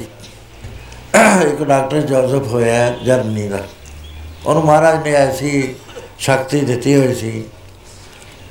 ਉਹਨੂੰ ਲੈ ਜਾਂਦੇ ਸੀ। ਉਹ, ਉਹਦੇ ਤਜਰਬੇ ਹੋਏ, ਬਹੁਤ ਵੱਡੇ ਵੱਡੇ ਤ- ਤਜਰਬੇ ਹੋਏ ਉਹਦੇ ਐਕਸਪੈਰੀਮੈਂਟਸ ਉਹ ਪੁੱਛਿਆ ਗਿਆ ਵੀ ਇਹ ਕਮਰੇ 'ਚ ਕੌਣ ਸੀਗਾ? ਉਹ ਐ ਸਮਾਧੀ ਲਾ ਕੇ ਬਹਿਦਾ ਸੀ, ਕਹਿੰਦਾ ਇਹ ਕਮਰਾ ਬੜਾ ਮਾੜਾ ਹੈ, ਇੱਥੇ ਮਰਡਰ ਹੋਇਆ। ਬੰਦਾ ਮਾਰਿਆ ਗਿਆ ਇੱਥੇ। ਔਰ ਬੰਦਾ ਕੌਣ ਹੈ? ਉਹ ਚੀਜ਼ ਜੇ ਕੋਈ ਪਈ ਹੈ, ਉਹਦੇ ਹੱਥ ਵਿੱਚ ਆ ਗਈ ਐ ਦੇਖੀ ਜਾਂਦਾ ਸੀ, ਕਹਿੰਦਾ ਆ ਹੈ। ਇਹ ਬੰਦੇ ਨੇ ਮਾਰਿਆ ਜਿਹਦੀ ਆ ਚੀਜ਼ ਹੈ। ਉਹ ਕੀ ਚੀਜ਼ ਹੈ? ਹੋਇਆ ਕੀ ਇਹ ਸਾਰੀਆਂ ਚੀਜ਼ਾਂ? ਉਹ ਇਹ ਹੈ ਵੀ ਆਦਮੀ ਦੇ ਜਿਹੜੇ ਖਿਆਲ ਨੇ ਨਾ, ਉਹਦਾ ਔਰਾ ਬਣਦਾ ਹੈ। ਉਹ ਔਰਾ ਇੰਨਾ ਥਿਕ ਹੁੰਦਾ ਹੈ, ਜਿਸ ਕਮਰੇ 'ਚ ਰਹਿ ਜਾਵੇ, ਉਹ ਕਮਰਾ ਭਰ ਜਾਂਦਾ, ਸੈਂਕੜੇ ਸਾਲ ਉਹਦੇ ਵਿੱਚੋਂ ਅਸਰ ਨਹੀਂ ਜਾਂਦਾ। ਸਭ ਤੋਂ ਵੱਧ ਔਰਾ ਹੈ ਨਾਮ ਦਾ ਪਾਵਰਫੁਲ ਜਦੋਂ ਨਾਮ ਦਾ ਔਰਾ ਉੱਥੇ ਪ੍ਰਵੇਸ਼ ਕਰਦਾ ਉਹ ਜਿਹੜੀਆਂ ਵੇਵਸ ਨੇ, ਵਾਈਟ ਨੇ ਨਰੰਗੀ ਰੰਗੀਆਂ ਨੇ, ਲਾਲ ਨੇ, ਕਾਲੀਆਂ ਨੇ, ਪੀਲੀਆਂ ਨੇ, ਇਹ ਪਿਓਰ ਵਾਈਟ ਹੈ ਇਹ ਚੱਕ ਕੇ ਜਿਵੇਂ ਚਾਨਣਾ ਕਰਦੀ ਹੈ ਨਾ, ਬਲਬ ਜਲਾ ਦੀਏ ਹਨੇਰਾ ਦੂਰ ਹੋ ਜਾਂਦਾ, ਐ ਵਾਸ਼ ਕਰ ਦਿੰਦਾ ਸਭ ਨੂੰ। ਇਹ ਐਵੇਂ ਨਹੀਂ ਹੈ ਰਸਮਾਂ ਵੀ ਆਪਾਂ ਰਸਮਾਂ ਨਾਸਤਕ ਬੰਦਾ ਕਹਿੰਦਾ, ਸਮਝਦਾ ਹੈ ਨਹੀਂ। ਉਹ ਮੈਨੂੰ ਉੱਥੇ ਪੁੱਛਿਆ, ਇੰਗਲੈਂਡ 'ਚ ਰੇਡੀਓ ਵਾਲੇ ਇੰਟਰਵਿਊ ਲੈ ਰਹੇ ਸੀ। ਕਹਿੰਦੇ, ਨਾਸਤਕ ਬਾਰੇ ਤੁਹਾਡਾ ਕੀ ਖਿਆਲ ਹੈ? ਮੈਂ ਕਿਹਾ, ਕੋਈ ਖਿਆਲ ਨਹੀਂ ਹੈ। ਕਹਿੰਦੇ, ਨਾ, ਕੋਈ ਤਾਂ ਤੁਹਾਡੇ ਮਨ ਵਿੱਚ ਹੋਣਾ ਮੇਰੇ ਮਨ 'ਚ। ਮੈਂ ਕੁਝ ਵੀ ਨਹੀਂ ਕਹਿੰਦੇ ਕਿਉਂ? ਮੈਂ ਕਿਹਾ, ਉਹ ਨਾਸਤਕ ਜਿਹੜਾ ਬੰਦਾ ਹੁੰਦਾ ਨਾ, ਉਹਨੇ ਜਿੰਨਾ ਕੁਝ ਜਾਣਿਆ ਹੁੰਦਾ, ਉਹਦੇ ਤੇ ਸਟਿਕ ਕਰਦਾ ਉਹ ਗਾਹਾਂ ਉਹਨੂੰ ਪਤਾ ਨਹੀਂ, ਵਿਚਾਰੇ ਨੂੰ ਜੇ ਗਾਹਾਂ ਪਤਾ ਲੱਗ ਜੇ ਵਾਸਤਵ ਹੋ ਜਾਏਗਾ। ਉਹਦਾ ਗਿਆਨ ਸੀਮਤ ਹੁੰਦਾ। ਉਹਨੂੰ ਨਫ਼ਰਤ ਨਹੀਂ ਕਰਨੀ ਚਾਹੀਦੀ। ਉਹ ਉਹਨੂੰ ਸਮਝਾਓ ਕੱਲ ਠੀਕ ਹੋ ਜੀ, ਉੱਥੇ ਮੈਂ ਲੰਡਨ ਗਿਆ। ਮੈਨੂੰ ਉਹ ਜਿਨ੍ਹਾਂ ਦੇ ਘਰ ਗਿਆ, ਉਹ ਬੜੇ ਪ੍ਰੇਮ ਨਾਲ ਕਹਿਣ ਲੱਗੇ ਵੀ ਸਾਡਾ ਚਾਚਾ ਜੀ ਨਾਸਤਕ ਹੈ, ਕਾਮਰੇਡ ਹੈ। ਇਹ ਮੰਨਦਾ ਹੀ ਨਹੀਂ ਹੈ, ਸਾਨੂੰ ਬੜਾ ਭਾਰੀ ਪ੍ਰੋਬਲਮ ਹੈ। ਮੈਂ ਕਿਹਾ, ਨਹੀਂ ਆਇਆ ਨਹੀਂ ਗੱਲ ਹੈ, ਇਹਨੂੰ ਵਿਚਾਰੇ ਨੂੰ ਕਿਸੇ ਨੇ ਦੱਸਿਆ ਨਹੀਂ ਹੈ। ਜਦ ਇਹਦੇ ਸੰਸ਼ੇ ਨਿਵਰਤ ਹੋ ਜਾਣਗੇ, ਇਹ ਹੋ ਜਾਏਗਾ ਸਹੀ। ਉਹ ਕੁਦਰਤੀ ਮੈਂ ਉਹ ਤਾਂ ਜਾਣਦਾ ਨਹੀਂ ਸੀ ਕਿਹੜਾ ਉਹੀ ਮੇਰੇ ਕੋ ਆ ਕੇ ਬਹਿ ਗਿਆ ਉਹ ਬਚਨ ਹੁੰਦੇ ਰਹੇ। ਦੂਸਰੇ ਦਿਨ ਮੈਨੂੰ ਬਹੁਤ ਖੁਸ਼ੀਆਂ ਪਰਿਵਾਰ ਨੂੰ ਹੋਈਆਂ ਹੋਈਆਂ ਕਹਿਣ ਦੀ ਮੁਬਾਰਕ ਹੋਇਆ ਸੀ ਕਿ ਕੀ ਗੱਲ ਕਹਿੰਦੇ ਸਾਡੇ ਚਾਚਾ ਜੀ ਹਸਤਕ ਹੋ ਗਏ। ਹੁਣ ਮੈਨੂੰ ਟੈਲੀਫੋਨ ਆਉਂਦਾ ਕਹਿੰਦਾ ਜੀ ਉਹ ਜਦੋਂ ਦਾ ਉਹ ਆਸਤਕ ਹੋਇਆ ਹੈ, ਹੁਣ ਕਹਿੰਦੇ ਸਾਰਾ ਹੀ ਸਾਡਾ ਸਾਂਝਾ ਕੰਮ ਸੀਗਾ ਕਹਿੰਦੇ ਅਸੀਂ ਤਾਂ ਇੱਕ ਪਰਿਵਾਰ ਬਣ ਗਏ। ਉਹ ਮੈਂ ਕਿਹਾ ਨਾਸਤਕ ਕੋਈ ਹੁੰਦਾ ਹੈ। ਜਿਹਨੇ ਜਿੰਨਾ ਕੁਝ ਜਾਣ ਲਿਆ, ਉਹ ਤੋਂ ਗਾਹਾਂ ਜਾਣਨਾ ਨਹੀਂ ਚਾਹੁੰਦਾ। ਜੇ ਉਹਨੂੰ ਜਣਾ ਦੱਸ ਦਿੱਤਾ ਜਾਵੇ, ਉਹ ਆਸਤਕ ਹੋ ਜਾਏਗਾ। ਸੋ ਇਸ ਤਰ੍ਹਾਂ ਅਸੀਂ ਉਹੀ ਕਹਿ ਦਿੰਦੇ ਹਾਂ ਵੀ ਜੀ, ਇਹ ਐਵੇਂ ਰਿਟਵਾਲ ਹੈ ਜੀ, ਇਹ ਫਲਾਣਾ ਜੀ, ਖੰਡ ਪਾਠ ਕਰਦੇ ਹੋ, ਖੰਡ ਪਾਠ ਦਾ ਅਸਰ ਹੈ। ਉਹ ਅਸਰ ਹੁੰਦਾ ਵੀ ਥਿਕ ਲੇਅਰਸ ਬਣ ਜਾਂਦੀਆਂ ਥੋੜੀ ਥਿੰਕਿੰਗ ਦੀਆਂ ਬਾਣੀ ਪੜਨ ਵਾਲਿਆਂ ਦੀਆਂ। ਰੋਗੀ ਰਾਜੀ ਕਿਉਂ ਹੋ ਜਾਂਦੇ ਨੇ? ਕਾਰੋਬਾਰ ਕਿਉਂ ਸੁੱਧ ਹੋ ਜਾਂਦੇ ਨੇ? ਕਿਉਂਕਿ ਪਵਰਫੁਲ ਚੀਜ਼ ਹੈ। ਸੋ ਇਸ ਤਰ੍ਹਾਂ ਨਾਲ ਸਾਧ ਸੰਗਤ ਜੀ, ਗੁਰੂ ਮਹਾਰਾਜ ਨੇ ਕਿਹਾ ਵੀ ਸਭ ਤੋਂ ਸ਼ਕਤੀਸ਼ਾਲ ਚੀਜ਼ ਨਾਮ ਹੈ। ਕਹਿੰਦੇ ਬਾਲਮੀਕ ਨੇ ਨਾਮ ਜਪਿਆ। ਨਾਮ ਜਪਿਆ ਤਾਂ ਉਹਦੇ ਵੱਲ ਆਉਣ ਦਾ ਫਲ ਵੀ ਹੋਇਆ। ਉਹ ਜਿਸ ਵਕਤ ਜਾ ਕੇ ਪ੍ਰਸ਼ਾਦਾ ਛਕਦਾ ਹੈ, ਉਸ ਵੇਲੇ ਸੰਖ ਪੂਰੇ ਜ਼ੋਰ ਨਾਲ ਬਣਿਆ। ਬੜੀ ਹਿਸਟੋਰੀਕਲ ਬਾਤ ਮੈਂ ਕਰ ਰਿਹਾ। ਤੇ ਮਹਾਰਾਜ ਨੇ ਇਸ ਨੂੰ ਕੋਟ ਕਰ ਦਿੱਤਾ ਸਾਡੇ ਵਾਸਤੇ। ਹੁਣ ਜੇ ਅਸੀਂ ਬੈਕਗ੍ਰਾਉਂਡ ਜਾਣਾਂਗੇ ਇਹਨਾਂ ਫਿਰ ਕਸੂਰ ਤਾਂ ਸਾਡਾ ਹੈ ਨਾ। ਇਹਨਾਂ ਕਹੇ ਤਾਂ ਕੁਝ ਨਹੀਂ ਹੁੰਦਾ ਵੀ ਵਾਲਮੀਕ ਨੂੰ ਦੇਖੋ ਕਿੱਥੇ ਪਹੁੰਚ ਗਿਆ, ਕਿੱਥੇ ਪਹੁੰਚ ਗਿਆ, ਉਹ ਸਾਨੂੰ ਪਤਾ ਹੀ ਨਹੀਂ ਹੈ। ਸੋ ਇਸ ਕਰਕੇ ਜੋ ਪ੍ਰਿੰਸੀਪਲ ਸਾਹਿਬ ਨੇ ਗੱਲ ਕਰੀ ਹੈ, ਬਈ ਸਾਡੇ ਵਿੱਚੋਂ ਨਾਮ ਨਿਕਲ ਗਿਆ। ਉਹ ਨਾਮ ਤੋਂ ਅਸੀਂ ਖਾਲੀ ਹੋ ਗਏ। ਨਾਮ ਤੋਂ ਖਾਲੀ ਹੋਣ ਕਰਕੇ ਸਾਨੂੰ ਸਾਡਾ ਅਨੁਭਵ ਕਲੀਅਰ ਨਹੀਂ ਰਿਹਾ। ਗੁਰੂ ਨਾਨਕ ਸਾਹਿਬ ਕੋਲ ਕੇਵਲ ਨਾਮ ਸੀ। ਉਹ ਕਹਿੰਦੇ ਮੈਂ ਤਾਂ ਨਾਮ ਦੀ ਉਹ ਗੱਲ ਕਰਨੀ ਹੈ ਨਾਮ ਇਹ ਲੈ ਕੇ ਆਇਆ। ਤੇ ਨਾਮ ਜਿਹੜਾ ਹੈ, ਵੱਡੀ ਤੇ ਵੱਡੀ ਜਿਹੜੀ ਦੁਨੀਆ ਦੀ ਸਭ ਤੋਂ ਜ਼ਿਆਦਾ ਕਾਸਟਲੀ ਚੀਜ਼ ਤੁਹਾਡੀ ਨਿਗਾਹ ਦੇ ਅੰਦਰ ਹੈ ਉਹ ਨਾਮ ਦਾ ਮੁਕਾਬਲਾ ਨਹੀਂ ਕਰ ਸਕਦੀ। ਉਹਨਾਂ ਨੇ ਦੋਹਾਂ ਦਾ ਕੰਟਰਾਸਟ ਦੱਸਦੇ ਹੋਏ ਇਸ ਤਰ੍ਹਾਂ ਨਾਲ ਫਰਮਾਇਆ ਪੜੋ ਕਿਤੇ ਭੁੱਲ ਨਾ ਜਾਈ ਓਏ ਮਨਾ ਨਾਮ ਨੂੰ, ਮੋਤੀਆਂ ਦੇ ਮੰਦਰ ਵੇਖਦੇ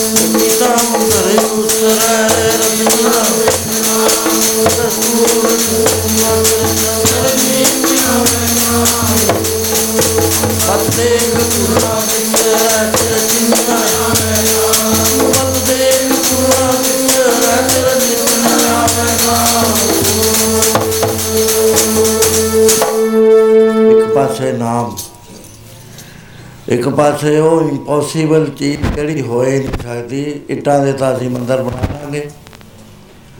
ਹੋ ਸਕਦਾ ਕੋਈ ਹੋਰ ਕਾਸਟਲੀ ਚੀਜ਼ ਮਿਲ ਜਾਵੇ, ਉਹਦੇ ਵੀ ਬਣਾ ਲਾਂਗੇ। ਮੋਤੀਆਂ ਨੂੰ ਤ- ਜੋੜ ਕੇ ਇੰਨੇ ਮੋਤੀ ਉਹ ਨਹੀਂ ਮਿਲਦੇ, ਹੀਰੇ ਲਾਲ ਜਵਾਹਰਤ ਰਤਨ ਨਹੀਂ ਮਿਲਦੇ, ਜਿਨ੍ਹਾਂ ਦੇ ਜ- ਅੰਦਰ ਜੜਨੇ ਨੇ। ਮਹਾਰਾਜ ਕਹਿੰਦੇ, ਚਲੋ ਮੰਨ ਲਓ, ਫਰਜ਼ ਕਰ ਲਓ, ਜਿਵੇਂ ਸਵਾਲ ਕੱਢਦੇ ਹੁੰਦੇ ਨੇ ਅਲਜਬਰੇ ਦਾ। ਫਰਜ਼ ਕਰ ਲਓ, ਤੁਹਾਡੇ ਕੋਲ ਹੋ ਗਿਆ। ਮੋਤੀ ਵੀ ਵੀ ਇੰਨੇ ਮਿਲ ਗਏ, ਰਤਨ ਵੀ ਮਿਲ ਗਏ। ਲਾਲ ਵੀ ਮਿਲ ਗਏ, ਜਿਹੜਾ ਇੱਕ ਇੱਕ ਕਰੋੜ ਕਰੋੜ ਰੁਪਏ ਦਾ ਇੱਕ ਹੋਈ ਉਹ ਜੜ ਲਿਆ। ਕਸਤੂਰੀ ਵੀ ਤੁਹਾਡੇ ਕੋਲ ਆ ਗਈ ਤੇ ਸਕੰਦੀਆਂ ਵੀ, ਦਾਇਮੀ ਸਕੰਦੀਆਂ ਉਹਦੇ ਵਿੱਚ ਕਾਇਮ ਹੋ ਗਈਆਂ। ਕਹਿੰਦੇ, ਪਿਆਰਿਆ, ਜੇ ਨਾਮ ਨੂੰ ਭੁੱਲ ਗਿਆ ਨਾ ਇਹਨੂੰ ਦੇਖ ਕੇ, ਤਾਂ ਤੇਰਾ ਸੌਦਾ ਘਾਟੇ ਦਾ ਸੌਦਾ। ਹੈ। ਉਹ ਕਿੰਨੀ ਬੜੀ ਚੀਜ਼ ਆ, ਨਾਮ ਦੀ ਮਹਾਰਾਜ ਬਾਰ-ਬਾਰ ਦੱਸ ਜਾਂਦੇ ਵੀ ਨਾਮ ਜੋ ਨਾਮ ਦੀ ਕਦਰ ਕਰੋ ਨਾਮ ਤੋਂ ਬਿਨਾ ਛੁਟਕਾਰਾ ਨਹੀਂ ਹੋਣਾ। ਕਿਉਂ ਨਹੀਂ ਹੋਣਾ? ਅੰਦਰ ਖੁਸ਼ੀ ਨਹੀਂ ਆਉਣੀ ਫਰਸਟ੍ਰੇਸ਼ਨ ਖਤਮ ਨਹੀਂ ਹੋਣੀ ਨਾਮ ਤੋਂ ਬਗੈਰ। ਜੋ ਤੁਹਾਡਾ ਜੀ ਕਰਦਾ ਕਰ ਲਓ। ਆ ਕੋਠੀ ਮੇਰੀ ਸੋਨੇ ਦੀ ਬਣ ਜਾਵੇ।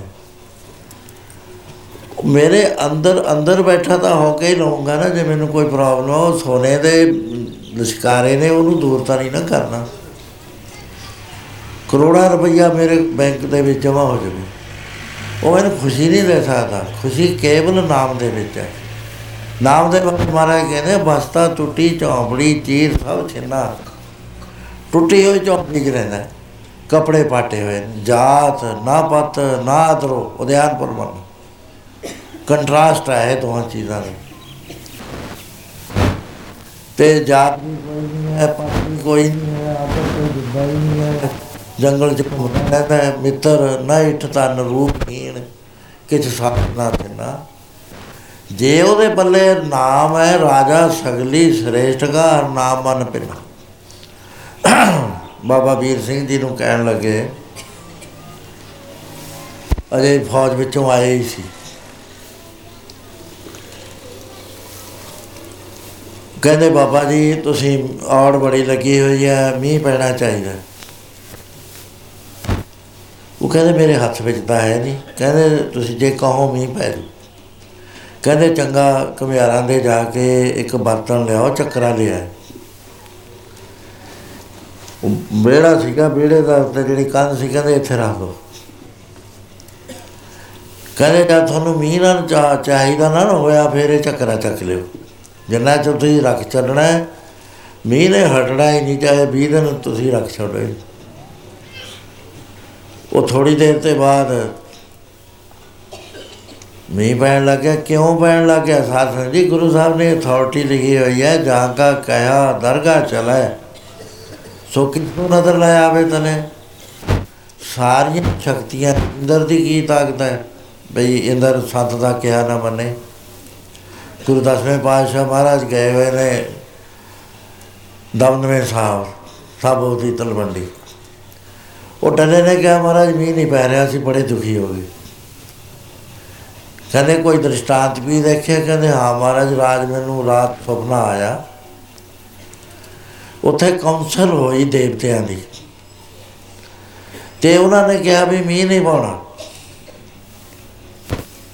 ਮਹਾਰਾਜ, ਮੀਂਹ ਪਿਆ ਹੀ ਨਹੀਂ, ਸੱਚੀਓ ਨਹੀਂ ਪੈ ਰਿਹਾ, ਹੁਣ ਦੱਸੋ ਕੀ ਕਰੀਏ? ਕਹਿੰਦੇ, ਕਿਹਨੇ ਕਿਹਾ ਸੀ? ਕਹਿੰਦੇ, ਇੰਦਰ ਨੇ ਕਿਹਾ ਸੀ। ਔਰ ਸਾਡਾ ਤਾਂ ਸਾਰਾ ਹੀ ਮਾਰੂ ਇਲਾਕਾ ਸੀ ਤਾਂ ਇੱਕ ਵਾਰੀ ਜੇ ਮੀਂਹ ਪੈ ਜੇ ਛੋਲੇ ਹੋ ਜਾਂਦੇ ਨੇ ਅਸੀਂ ਭੋਰੇ ਪੱਟ ਕੇ ਰੱਖ ਦਿੰਦੇ ਆ ਜੇ ਨਾ ਦੋ ਤਿੰਨ ਸਾਲ ਆਵੇ ਅਸੀਂ ਉਹ ਕੱਢ ਕੱਢ ਖਾਈ ਜਾਂਦੇ ਆ ਮਹਾਰਾਜ ਕਹਿੰਦੇ ਉਹਨੂੰ ਹਾਕ ਮਾਰ। ਉਹਨੂੰ ਕਹਦੇ ਵੀ ਮੀਂਹ ਪਾ ਦੇ ਮੀਂਹ ਦੀ ਲੋੜ ਹੈ। ਬਾਹਰ ਰੋਈ ਚਲਿਆ ਗਿਆ। ਉੱਤੇ ਉੱਤੇ ਆਵਾਜ਼ਾਂ ਮਾਰਦਾ ਹੈ, ਕਹਿੰਦਾ ਉਹ ਇੰਦਰਾ ਮੀਂਹ ਪਾ ਦੇ। ਬੜੀ ਲੋੜ ਹੈ ਸਾਨੂੰ ਪਾ ਦੇ। ਬੜੀਆਂ ਆਵਾਜ਼ਾਂ, ਪੰਜ ਛੇ ਆਵਾਜ਼ਾਂ ਮਾਰੀਆਂ। ਮਹਾਰਾਜ ਕੋ ਆਇਆ, ਕਹਿੰਦਾ, ਮਹਾਰਾਜ, ਉਹ ਤਾਂ ਟਸ ਤੋਂ ਮਸ ਨਹੀਂ ਹੋਇਆ। ਕਹਿੰਦੇ ਕਹਿੰਦੇ ਫੇਰ ਦੂਜਾ ਇਲਾਜ ਤੇਰਾ ਅਸੀਂ ਕਰਾਂਗੇ। ਕਹਿੰਦਾ, ਉਹ ਵੀ ਦੱਸ ਦੋ। ਮਹਾਰਾਜ ਕਹਿੰਦੇ, ਜੁੱਤੀ ਲਾ ਕੇ ਨਾ ਧਾਤੀ ਤੇ ਮਾਰੀ ਵੀ ਆ ਤੇਰੇ ਜੁੱਤੀ ਮਾਰ ਰਿਹਾ ਮੈਂ ਹੁਣ। ਕਹਿੰਦੇ, ਬਹੁਤੀਆਂ ਨਾ ਮਾਰੀ ਥੋੜੀਆਂ ਜਿਹਾ ਹੀ ਮਾਰੀ। ਉਹ ਗਿਆ ਜਾ ਕੇ, ਪਹਿਲਾਂ ਫੇਰ ਆਵਾਜ਼ ਮਾਰੀ। ਵੀ ਮੀਂਹ ਪਾ ਦੇ। ਉਹ ਜਦ ਨਾ ਪਾਇਆ, ਜੁੱਤੀ ਖੋਲੀ, ਅੱਠ ਨੌ ਜੁੱਤੀਆਂ ਧਰਤੀ ਤੇ ਮਾਰੀਆਂ। ਉਹ ਮਾਰਦਾ ਹੀ ਦੇਖਿਆ ਤਾਂ ਬੱਦਲ ਹੋ ਗਏ, ਮੀਂਹ ਪੈ ਗਿਆ, ਬਹੁਤਾ ਹੀ ਪੈਣ ਲੱਗ ਗਿਆ। ਮਹਾਰਾਜ ਕੋ ਆਇਆ, ਕਹਿੰਦੇ, ਮਹਾਰਾਜ, ਸੱਚੇ ਪਾਤਸ਼ਾਹ ਤੁਹਾਡੇ ਤਾਂ ਕੋਠੇ ਗਿਰ ਜਾਣਗੇ, ਕੱਚੇ ਨੇ। ਮਹਾਰਾਜ ਕਹਿੰਦੇ, ਆਵਾਜ਼ ਮਾਰ, ਠਹਿਰ ਜਵੇ। ਹੁਣ ਤੇਰੀ ਇੱਕੋ ਆਵਾਜ਼ ਨਾਲ ਡਰਿਆ ਹੋਇਆ, ਉਹ ਠਹਿਰ ਜੂ। ਉਹਨੇ ਆਵਾਜ਼ ਮਾਰੀ, ਕਹਿੰਦਾ, ਬਸ ਕਰ ਬਸ ਕਰ। ਐਵੇਂ ਹੀ ਬਾਬਾ ਵੀਰ ਸਿੰਘ ਜੀ ਨਰੰਗਾਬਾਦ ਵਾਲੇ ਕਹਿਣ ਲੱਗੇ ਵੀ ਇੱਥੇ ਕੰਧ ਤੇ ਰੱਖ ਦੋ ਚੱਕਰਾ। ਜਦ ਤੁਹਾਨੂੰ ਮੀਂਹ ਦੀ ਲੋੜ ਨਾ ਹੋਈ ਤੁਸੀਂ ਝਗੜਾ ਚੱਕ ਕੇ ਇੱਥੇ ਸਾਡੇ ਅੰਦਰ ਰੱਖ ਦਿਓ। ਨਹੀਂ ਉਹਨੇ ਪਾਈ ਜਾਣਾ ਹੈ, ਪਾਈ ਜਾਣਾ। ਉਹ ਇਸੇ ਤਰ੍ਹਾਂ ਹੋਇਆ ਮੀਂਹ ਪੈਣਾ ਸ਼ੁਰੂ ਹੋ ਗਿਆ। ਜਦ ਦੇਖਿਆ ਵੀ ਕੱਚੇ ਕੋਠੇ ਨੇ ਗਿਰਨਗੇ ਤਾਂ ਪਾਣੀ ਚੱਲਣ ਲੱਗ ਗਿਆ ਖੇਤਾਂ ਦਾ ਫਲੱਡ ਬਣਨ ਲੱਗ ਗਿਆ। ਇਕੱਠੇ ਹੋਏ, ਨੱਠ ਕੇ ਸਾਰੇ ਹੋਏ, ਕਹਿੰਦੇ ਚੱਕਰਾ ਚੱਕੋ, ਛੇਤੀ ਅੰਦਰ ਰੱਖੋ। ਉਹ ਜਿਹੜਾ ਭਾਂਡਾ ਸੀ, ਉਹ ਅੰਦਰ ਰੱਖਦਾ ਮੀਂਹ ਹਟ ਗਿਆ। ਇਹ ਮੈਂ ਗੱਲ ਕੀ ਕਹਿੰਦਾ, ਮੈਂ ਕਹਿੰਦਾ ਵੀ ਜਾਂਕਾ ਕਹਿਆ ਦਰਗਾਹ ਚਲਾਏ ਸੋ ਕਿਸ ਕੋ ਨਜ਼ਰ ਲੈ ਆਵੇ ਤਲੇ ਜਿਹਦਾ ਕਿਹਾ ਹੋਇਆ ਦਰਗਾਹ ਵਾਲੇ ਉਸੇ ਵੇਲੇ ਮੰਨ ਲੈਂਦਾ ਹੈ, ਉਹ ਕਿਹਨੂੰ ਨਿਗਾਹ ਥੱਲੇ ਲਿਆਉਂਦਾ ਹੈ? ਉਹ ਬਰਕਤ ਕੀ ਹੈ ਬੰਦਾ ਤਾਂ ਉਹੀ ਹੈ ਭਾਈ ਵੀਰ ਸਿੰਘ ਸੰਤ ਵੀਰ ਸਿੰਘ ਉਹੀ ਸੀ ਬਾਬਾ ਵੀਰ ਸਿੰਘ ਜਿਹੜੇ ਪਹਿਲਾਂ ਰਸਾਲੇ 'ਚ ਨੌਕਰੀ ਕਰਦੇ ਸੀ। ਪਰ ਜਦ ਨਾਮ ਪ੍ਰਵੇਸ਼ ਕਰ ਗਿਆ ਉਹਨਾਂ ਵਿੱਚ, ਉਹਦੀ ਪਦਵੀ ਕੀ ਹੋਈ? ਜਿਸ ਨਾਮ ਦੇ ਸੋਈ ਬੜ ਰਾਜਾ, ਜਿਸ ਨੂੰ ਬਖਸ਼ੇ ਸਿਫਤਲਾ ਨਾਨਕ ਪਾਤਸ਼ਾਹੀ ਪਾਤਸ਼ਾਹ। ਰਾਜਾ ਸਗਰੀ ਸ੍ਰਿਸ਼ਟ ਦਾ ਹਰ ਨਾਮ ਮਨ ਪਿਆ। ਇੱਥੇ ਨਹੀਂ, ਬਸ ਕਹਿੰਦੇ ਉਹ ਜਿਹੜੀ ਤੂੜੀ ਹੈ ਇੰਨੀ ਪਵਿੱਤਰ ਹੈ, ਉਹ ਸੈਂਕੜੇ ਪਾਪਾਂ ਦਾ ਨਾਸ਼ ਕਰ ਦਿੰਦੀ ਹੈ। ਤੂੜੀ ਲੇਖ ਮਟਾਇਆ, ਲੇਖ ਮਟਾ ਦਿੰਦੀ ਹੈ। ਤੇ ਇਹ ਧੂੜੀ ਇੰਨੀ ਪਵਿੱਤਰ ਹੈ, ਦੇਵਤੇ ਲੋਕ ਜਿਹੜੇ ਨੇ ਸ- ਸਵਰਗ ਦੇ ਦੇਵਤੇ,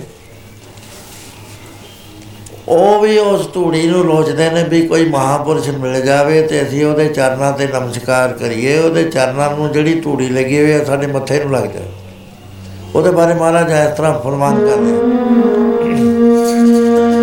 ਸ਼ਿਵ ਜੀ ਖੋਜਦੇ ਫਿਰਦੇ ਬਰਮ ਗਿਆਨੀ ਸ਼ਿਵ ਜੀ ਖੋਜਦੇ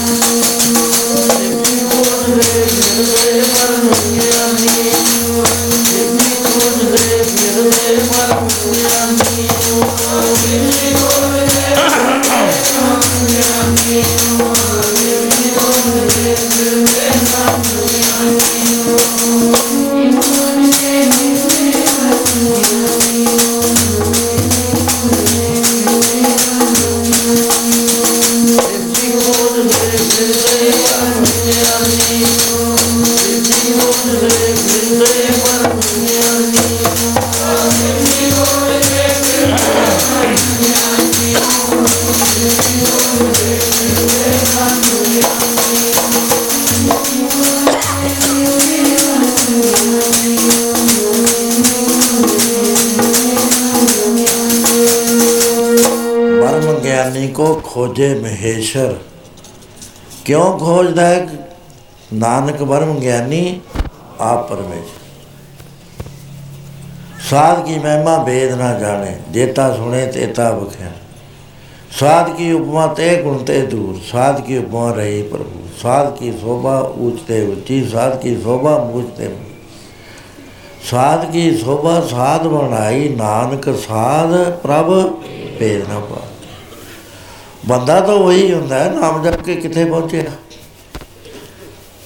ਮਹਾਰਾਜ ਕਹਿੰਦੇ ਮੇਨ ਚੀਜ਼ ਨਾਮ ਹੈ। ਨਾਮ ਸਾਨੂੰ ਦਿੱਤਾ ਅਸੀਂ ਨਾਮ ਤੋਂ ਟੁੱਟੇ ਫਿਰਦੇ ਹਾਂ। ਸਾਡਾ ਦਿਮਾਗ ਪੋਲਿਊਟ ਹੋ ਗਿਆ। ਇੰਨੀਆਂ ਕਿਤਾਬਾਂ ਇੰਨਾ ਲਿਟਰੇਚਰ ਇੰਨੇ ਲੈਕਚਰ ਕਿੱਥੇ ਕਿੱਥੇ ਹੀ ਦਿਮਾਗ ਸ- ਅਸੀਂ ਸਫ਼ਾਈ ਰੱਖੀ ਅੰਦਰ। ਜੇ ਇੱਥੇ ਧੂੰਆਂ ਉੱਠਦਾ ਲੋ ਜ਼ੋਰ ਲਾ ਲਓ ਦਰਵਾਜ਼ੇ ਬੰਦ ਕਰਕੇ ਉਹਦੀ ਸਮੈਲ ਅੰਦਰ ਚਲੀ ਜਾਓ ਕਿ ਨਹੀਂ ਬਚੋ ਨਹੀਂ। ਸਤਜੁਗ ਦੇ ਵਿੱਚ ਸਤ ਦਾ ਮਾਹੌਲ ਸੀ। ਮਹਾਰਾਜ ਕਹਿੰਦੇ ਸਤ ਬੋਲਦਾ ਸੀ ਸਾਰਾ। ਤੇ ਬੰਦੇ ਕੌਣ ਸੀਗੇ? ਉਹ ਪਰਮਾਨਸ ਕਹਾਉਂਦੇ ਸੀ। ਤ੍ਰੇਤੇ ਤੇ ਦੁਆਪਰ ਦੇ ਵਿੱਚ ਘਟ ਗਈ ਉਹ ਜਿਹੜੀ ਸੱਤਾ ਸੀ। ਪੋਲਿਊਸ਼ਨ ਆ ਗਈ। ਉਹ ਜਿਹੜਾ ਪਰਮਹੰਸ ਸੀਗਾ, ਉਹ ਮਨੁੱਖ ਬਣ ਗਿਆ। ਫਿਰ ਵੀ ਚੰਗਾ ਮਨੁੱਖਤਾ ਹੈ ਨਾ। ਉਹ ਮਨੁੱਖ ਦੇ ਵਿੱਚ ਇੱਕ ਡਿਫੈਕਟ ਹੁੰਦਾ ਹੈ। ਮਨੁੱਖ ਤਾਂ ਠੀਕ ਹੈ, ਅਸੀਂ ਵੀ ਕਹਿੰਦੇ ਵੀ ਮਨੁੱਖ ਬਣਾਉਣੇ ਨੇ। ਸਕੂਲ ਖੋਲ੍ਹਣਾ ਹੈ, ਚੰਗੇ ਮਨੁੱਖ ਪੈਦਾ ਕਰਨੇ ਨੇ। ਪਰ ਮਨੁੱਖ ਦੇ ਵਿੱਚ ਇੱਕ ਡਿਫੈਕਟ ਹੈ। ਉਹ ਹੈ ਕਿ ਇਹਨੂੰ ਇੱਕ ਰੋਗ ਰੱਬ ਵੱਲੋਂ ਮਿਲਿਆ ਹੋਇਆ ਹੈ। ਹਉਮੈ ਰੋਗ ਮਾਨੁਖ ਕੋ ਦੀਨਾ। ਉਹ ਇਹ ਸੈਪਰੇਟ ਹੋ ਗਿਆ ਪਰਮੇਸ਼ਰ ਨਾਲੋਂ ਮੈਂ ਬਣ ਕੇ। ਇੰਡੀਵਿਜੂਅਲਿਟੀ ਇਹਦੀ ਤਕੜੀ ਹੋ ਗਈ। ਜਿਹੜੇ ਸਮਾਜਟ ਬਣਾ ਸੀ, ਉਹ ਕਮਜ਼ੋਰ ਹਟ ਗਿਆ ਬੈਸਟ ਹੋ ਗਿਆ, ਵੱਖਰਾ ਹੋ ਗਿਆ। ਕਹਿੰਦੇ ਉਹ ਮਨੁੱਖ ਬਣ ਗਏ, ਵੱਖਰੇ ਹੋ ਗਏ, ਕਿਉਂਕਿ ਹਉਮੈ ਦਾ ਰੋਗ ਇਹਨੂੰ ਲੱਗ ਗਿਆ। ਹਉਮੈ ਦਾ ਰੋਗ ਹੋਰ ਕਿਸੇ ਨੂੰ ਕੁਝ ਨਹੀਂ ਕਹਿੰਦਾ, ਕਿਸੇ ਨੂੰ ਦੁੱਖ ਨਹੀਂ ਦਿੰਦਾ। ਹਉਮੈ ਦਾ ਰੋਗ ਦੁੱਖ ਕਿਹਨੂੰ ਦਿੰਦਾ? ਹੈ ਜਿਹਨੂੰ ਲੱਗਿਆ ਹੋਇਆ ਹੋਰ ਕਿਸੇ ਨੂੰ ਕੋਈ ਦੁੱਖ ਨਹੀਂ, ਹਉਮੈ ਦਾ ਕਿਸੇ ਦੀ ਦਾ। ਉਹ ਦੁੱਖ ਉਸ ਨੂੰ ਹੀ ਹੈ ਕਿਉਂਕਿ ਹਉਮੈ ਦੇ ਰੋਗ ਦਾ ਬੰਨਿਆ ਹੋਇਆ ਮਹਾਰਾਜ ਫਰਮਾਉਂਦੇ ਨੇ। ਜਮਦਾ ਤੇ ਮਰਦਾ ਹੈ, ਹਉਮੈ ਦਾ ਬੰਨਿਆ। ਜਮਦਾ ਤੇ ਮਰਦਾ ਹੈ, ਹਉਮੈ ਦਾ ਬੰਨਿਆ ਹੋਇਆ।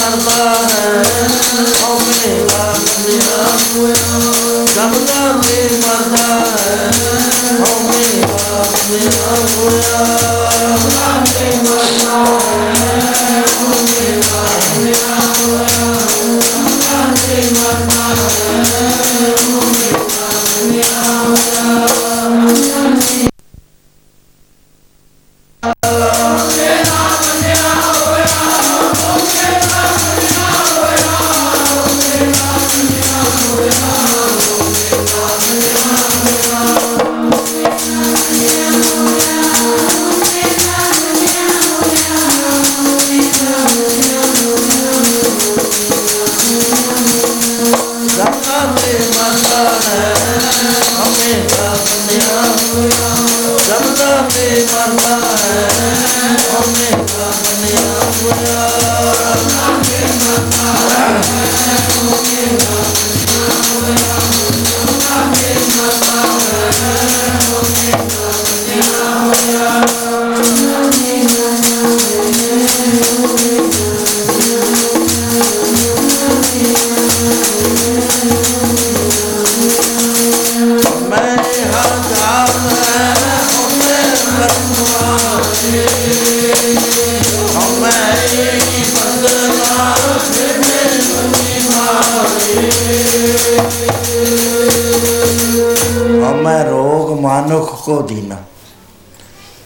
ਜਿਨ ਰਚ ਰਚਿਆ ਪੁਰਖ ਵਧਾਤੇ, ਨਾਲੇ ਹਉਮੈ ਪਾਈ, ਜਨਮ ਮਰਨ ਉਸੇ ਕੋ ਹੈ ਰੇ ਉਹ ਆਵਾਜਾਈ ਜਮਦਾ ਮਰਦਾ ਕੌਣ ਹੈ? ਹਉਮੈ ਦੀ ਕੌਨਸ਼ੀਅਸਨੈਸ ਜਿਹੜੀ ਹੈ ਸਾਡੇ ਅੰਦਰ ਉਹ ਜਮਦੀ ਮਰਦੀ। ਆਤਮਾ ਨਹੀਂ ਜਮਦੀ ਮਰਦੀ। ਸਾਡਾ ਸਰੂਪ ਆਤਮਾ ਦਾ। ਸੋ ਹਉਮੈ ਜਿਹੜੀ ਹੈ, ਇਹ ਤ੍ਰੇਤੇ ਤੇ ਦੁਆਪਰ ਵਿੱਚ ਆ ਗਈ। ਹੌਲੀ ਹੌਲੀ ਪ੍ਰਵੇਸ਼ ਕਰ ਗਈ। ਕਲਯੁਗ ਜਿਹੜਾ ਹੈ, ਇਹਦੇ ਚ ਕੀ ਹੋਇਆ? ਮਹਾਰਾਜ ਕਹਿੰਦੇ ਹੋਣਾ ਕੀ ਸੀ? ਇਨਸਾਨੀਅਤ ਖਤਮ ਹੋ ਗਈ। ਕਲਯੁਗ ਦਾ ਇਨਸਾਨ ਇਨਸਾਨੀਅਤ ਗਵਾ ਬੈਠਿਆ। ਬਣ ਕੀ ਗਿਆ? ਕਹਿੰਦੇ ਬਣ ਗਿਆ ਪ੍ਰੇਤ। ਤੁਕ ਪੂਰੀ ਇਸ ਤਰ੍ਹਾਂ ਹੈ ਕੱਲ ਮੈਂ ਪ੍ਰੇਤ। ਨਾਲ ਕੰਡੀਸ਼ਨ ਹੈ ਹੂ ਇਜ਼ ਦੈਟ ਮੈਨ ਜਿਹੜਾ ਪ੍ਰੇਤ। ਕਹਿੰਦੇ ਜਿਹਨੂੰ ਰਾਮ ਨਾ ਪਛਾਤਾ। ਰਾਮ ਦੀ ਜਿਹਨੂੰ ਪਛਾਣ ਨਹੀਂ ਆਈ, ਰਾਮ ਹੈ ਸਾਰੇ ਪਰਿਪੂਰਨ, ਤੁਹਾਡੇ ਅੰਦਰ ਹੈ, ਬਾਹਰ ਹੈ, ਹਰੇਕ ਥਾਂ ਹੈ। ਹੋਰ ਸਭ ਕਰਦਾ ਸਾਨੂੰ ਪਤਾ ਹੈ ਗੁ- ਗੁੱਸਾ ਆ ਕੇ ਸਾਨੂੰ ਪਤਾ ਹੈ, ਮੈਨੂੰ ਗੁੱਸਾ ਆਇਆ। ਲੋਭ ਦੀ ਲਹਿਰ ਚੱਲਦੀ ਹੋਵੇ ਪਤਾ ਲੱਗ ਜਾਂਦਾ ਹੈ, ਸਿਆਣੇ ਬੰਦੇ, ਮੇਰੇ ਅੰਦਰ ਲੋਭ ਦੀ ਲਹਿਰ ਚੱਲ ਰਹੀ ਹੈ। ਮੈਂ ਐਵੇਂ ਫਸ ਰਿਹਾ ਇਸ ਗੱਲ 'ਚ। ਅਪਮਾਨ ਦੀ ਲਹਿਰ ਚੱਲ ਜਾਵੇ, ਉਹਨੂੰ ਪਤਾ ਹੈ। ਕਾਮ ਦੀ ਲਹਿਰ ਪ੍ਰਤੱਖੇ ਹੁੰਦੀ ਹੈ, ਸਭ ਨੂੰ ਹੀ ਪਤਾ ਹੈ। ਮੋਹ ਦੀ ਲਹਿਰ ਹਰੇਕ ਨੂੰ ਪਤਾ ਹੈ। ਉਹ ਲਹਿਰਾਂ ਚੱਲਦੀਆਂ, ਉਹਦਾ ਸਾਨੂੰ ਪਤਾ ਕਿਉਂਕਿ ਵਿਦਨ ਨੇ, ਬਾਡੀ ਦੇ ਵਿੱਚ ਨੇ ਉਹ। ਤ੍ਰਿਸ਼ਨਾ ਇਹਦੇ ਵਿੱਚ ਹੈ, ਪਖੰਡ ਇਹਦੇ ਵਿੱਚ ਹੈ। ਬੇਅੰਤ ਚੀਜ਼ਾਂ ਨੇ, ਇੱਕ ਵਾਰੀ ਮੈਂ ਲਿਖਿਆ 64 ਲਿਖਿਆ ਸੀ। ਬਾਲਿਓ ਕੋਈ ਪੁਰਾਣਾ, ਕੱਢ ਕੇ। ਉਹ ਸਾਰੀਆਂ ਦਾ ਪਤਾ ਲੱਗ ਗਿਆ। ਹੁਣ ਪਤਾ ਕਿਹਦਾ ਨਹੀਂ ਲੱਗਦਾ, ਕਹਿੰਦੇ ਰੱਬ ਦਾ ਨਹੀਂ ਲੱਗਦਾ। ਇਹ ਰੱਬ ਦਾ ਪਰਮਾਨੈਂਟ ਅਬੋਰਡ ਇਸ ਬਾਡੀ ਦੇ ਵਿੱਚ ਹੈ। ਮਹਾਰਾਜ ਕਹਿੰਦੇ, ਤੈਨੂੰ ਯਕੀਨ ਨਹੀਂ ਆਉਂਦਾ ਸਾਡੀ ਗੱਲ ਦੇ ਉੱਤੇ। ਇਹ ਇਹ ਟੋਟਲੀ ਭੁੱਲ ਗਿਆ ਕਲਯੁਗ ਦਾ ਮਨੁੱਖ। ਨਹੀਂ ਇਹਦੇ ਇਹਨੂੰ ਯਾਦ ਰਹਿੰਦਾ। ਮਹਾਰਾਜ ਕਹਿੰਦੇ, ਕਲਮੇ ਪ੍ਰੇਤ ਜਿਨ ਰਾਮ ਨਾ ਪਛਾਤਾ। ਕੰਡੀਸ਼ਨ ਦਸਤੀ ਨਾਲ ਵੀ ਉਹ ਪ੍ਰੇਤ ਹੈ ਜਿਹਨੂੰ ਰਾਮ ਦੀ ਪਛਾਣ ਨਹੀਂ ਆਈ। ਸਤਜੁਗ ਪਰਮਹੰਸ ਵਿਚਾਰੀ। ਸਤਜੁਗ ਦੇ ਮਨੁੱਖ ਨੂੰ ਕਿੰਨਾ ਪਰਮਹੰਸ ਕਿਹਾ ਪਰਮ ਗਿਆਨੀ ਕਿਹਾ। ਤੇਰੇ ਤੇ ਦੁਆਪਰ ਮਾਨਸ ਵਰਤੇ ਬਿਰਲੇ ਹਉਮੈ ਮਾਰੀ। ਉਹਦੇ ਚ ਮਨੁੱਖ ਦੀ ਲੈਵਲ ਤੇ ਆ ਗਿਆ। ਸੋ ਅਸੀਂ ਜਿਸ ਯੁੱਗ ਦੇ ਵਿੱਚ ਹੀ ਲੰਘ ਰਹੇ ਹਾਂ ਇਹ ਕਲਯੁਗ ਹੈ। ਉਹ ਕਲਯੁਗ ਦਾ ਜਿਹੜਾ ਅ, ਤੋੜਨ ਦਾ ਇੱਕੋ ਹੀ ਤਰੀਕਾ ਹੈ ਕਿ ਸਤਸੰਗ ਜਿੱਥੇ ਕੇਵਲ ਨਾਮ ਹੋਵੇ ਸਤ ਸੰਗਤ ਕੈਸੀ ਜਾਣੀਏ ਜਿੱਥੇ ਇੱਕੋ ਨਾਮ ਬਖਾਣੀ। ਉਹਦੇ ਨਾਲ ਮਿਲਦੀ ਹੈ ਜੁਗਤੀ। ਜੁਗਤੀ ਹੋਣ ਦੇ ਨਾਲ ਹਉਮੈ ਦਾ ਇਲਾਜ ਮਿਲਦਾ ਹੈ ਉਹਦੇ ਬਾਰੇ ਐਸਾ ਫਰਮਾਨ ਕਰਦੇ। ਹਉਮੈ ਮਿਟ ਜਾਂਦੀ ਹੈ ਵਾਹਿਗੁਰੂ ਨਾਮ ਜਪੇ ਹਉਮੈ ਮਿਟ ਜਾਂਦੀ ਹੈ ਵਾਹਿਗੁਰੂ ਨਾਮ ਜਪੇ।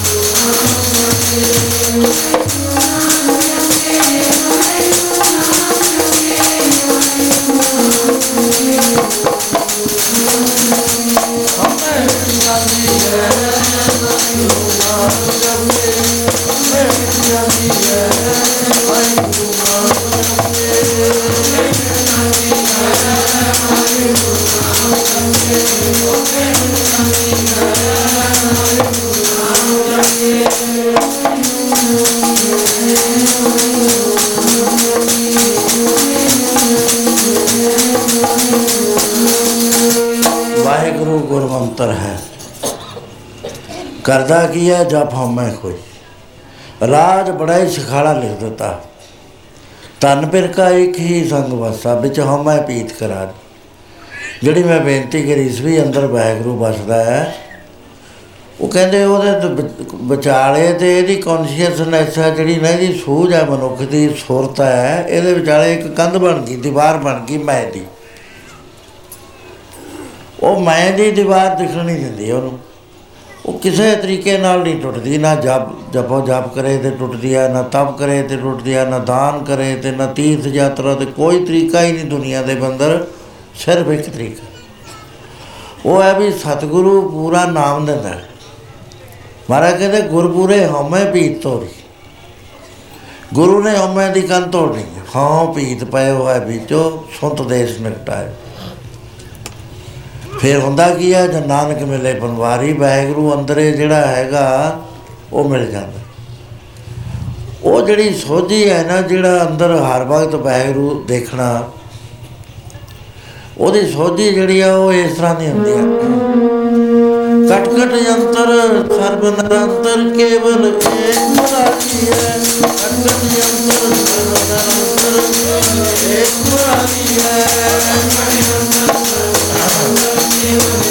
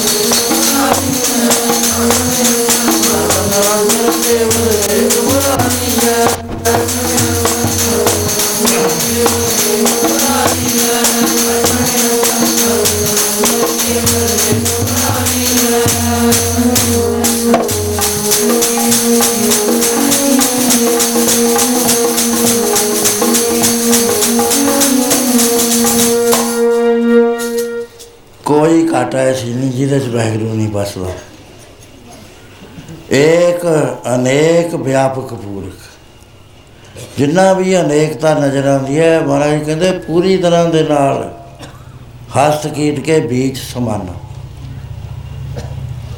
ਜਦ ਦੇਖੋ ਤਤ ਸੋਈ। ਜਿੱਧਰ ਵੀ ਦੇਖਦੇ ਆ ਉਹਦੇ ਬਿਨਾ ਨਜ਼ਰ ਨਹੀਂ ਆਉਂਦਾ। ਜੈ ਜੈ ਵੇਖੋ ਤੈ ਹਜੂਰ, ਦੂਰ ਕਤੇ ਨਾ ਜਾਈ। ਰੱਬ ਵੇ ਰੱਬ ਰਿਆ ਸਰਵਤਰ ਮੇ ਮਨ ਤੇ ਤੇ ਤੇ ਆਏ। ਇਹ ਤੋਂ ਨਹੀਂ ਵਿਛੜੇ ਸੋ ਸੰਗੀ ਕਣੀ ਹੈ। ਜਿਹੜਾ ਵਿਛੜਦਾ ਹੀ ਨਹੀਂ, ਫਿਰ ਸੰਗੀ ਤਾਂ ਉਹ ਹੋਇਆ ਨਾ। ਬਾਕੀ ਸੰਗੀ ਜਿਹੜੇ ਵਿਛੜ ਜਾਂਦੇ ਨੇ, ਉਹਨੂੰ ਸੰਗੀ ਕੌਣ ਕਹਿੰਦਾ? ਕਿਉਂਕਿ ਅੰਦਰ ਬਾਹਰ ਪਰਿਪੂਰਨ ਹੈ ਉਹ ਛੱਡ ਕੇ ਨਹੀਂ ਜਾਂਦਾ। ਮਾਇਆ, ਚਿੱਤਰ, ਵਿਚਿੱਤਰ, ਮੋਹਤ, ਬਿਰਲਾ ਬੂਝਾ ਕੋਈ ਕਿਸੇ ਕਿਸੇ ਨੂੰ ਸੋਝੀ ਆਉਂਦੀ ਹੈ।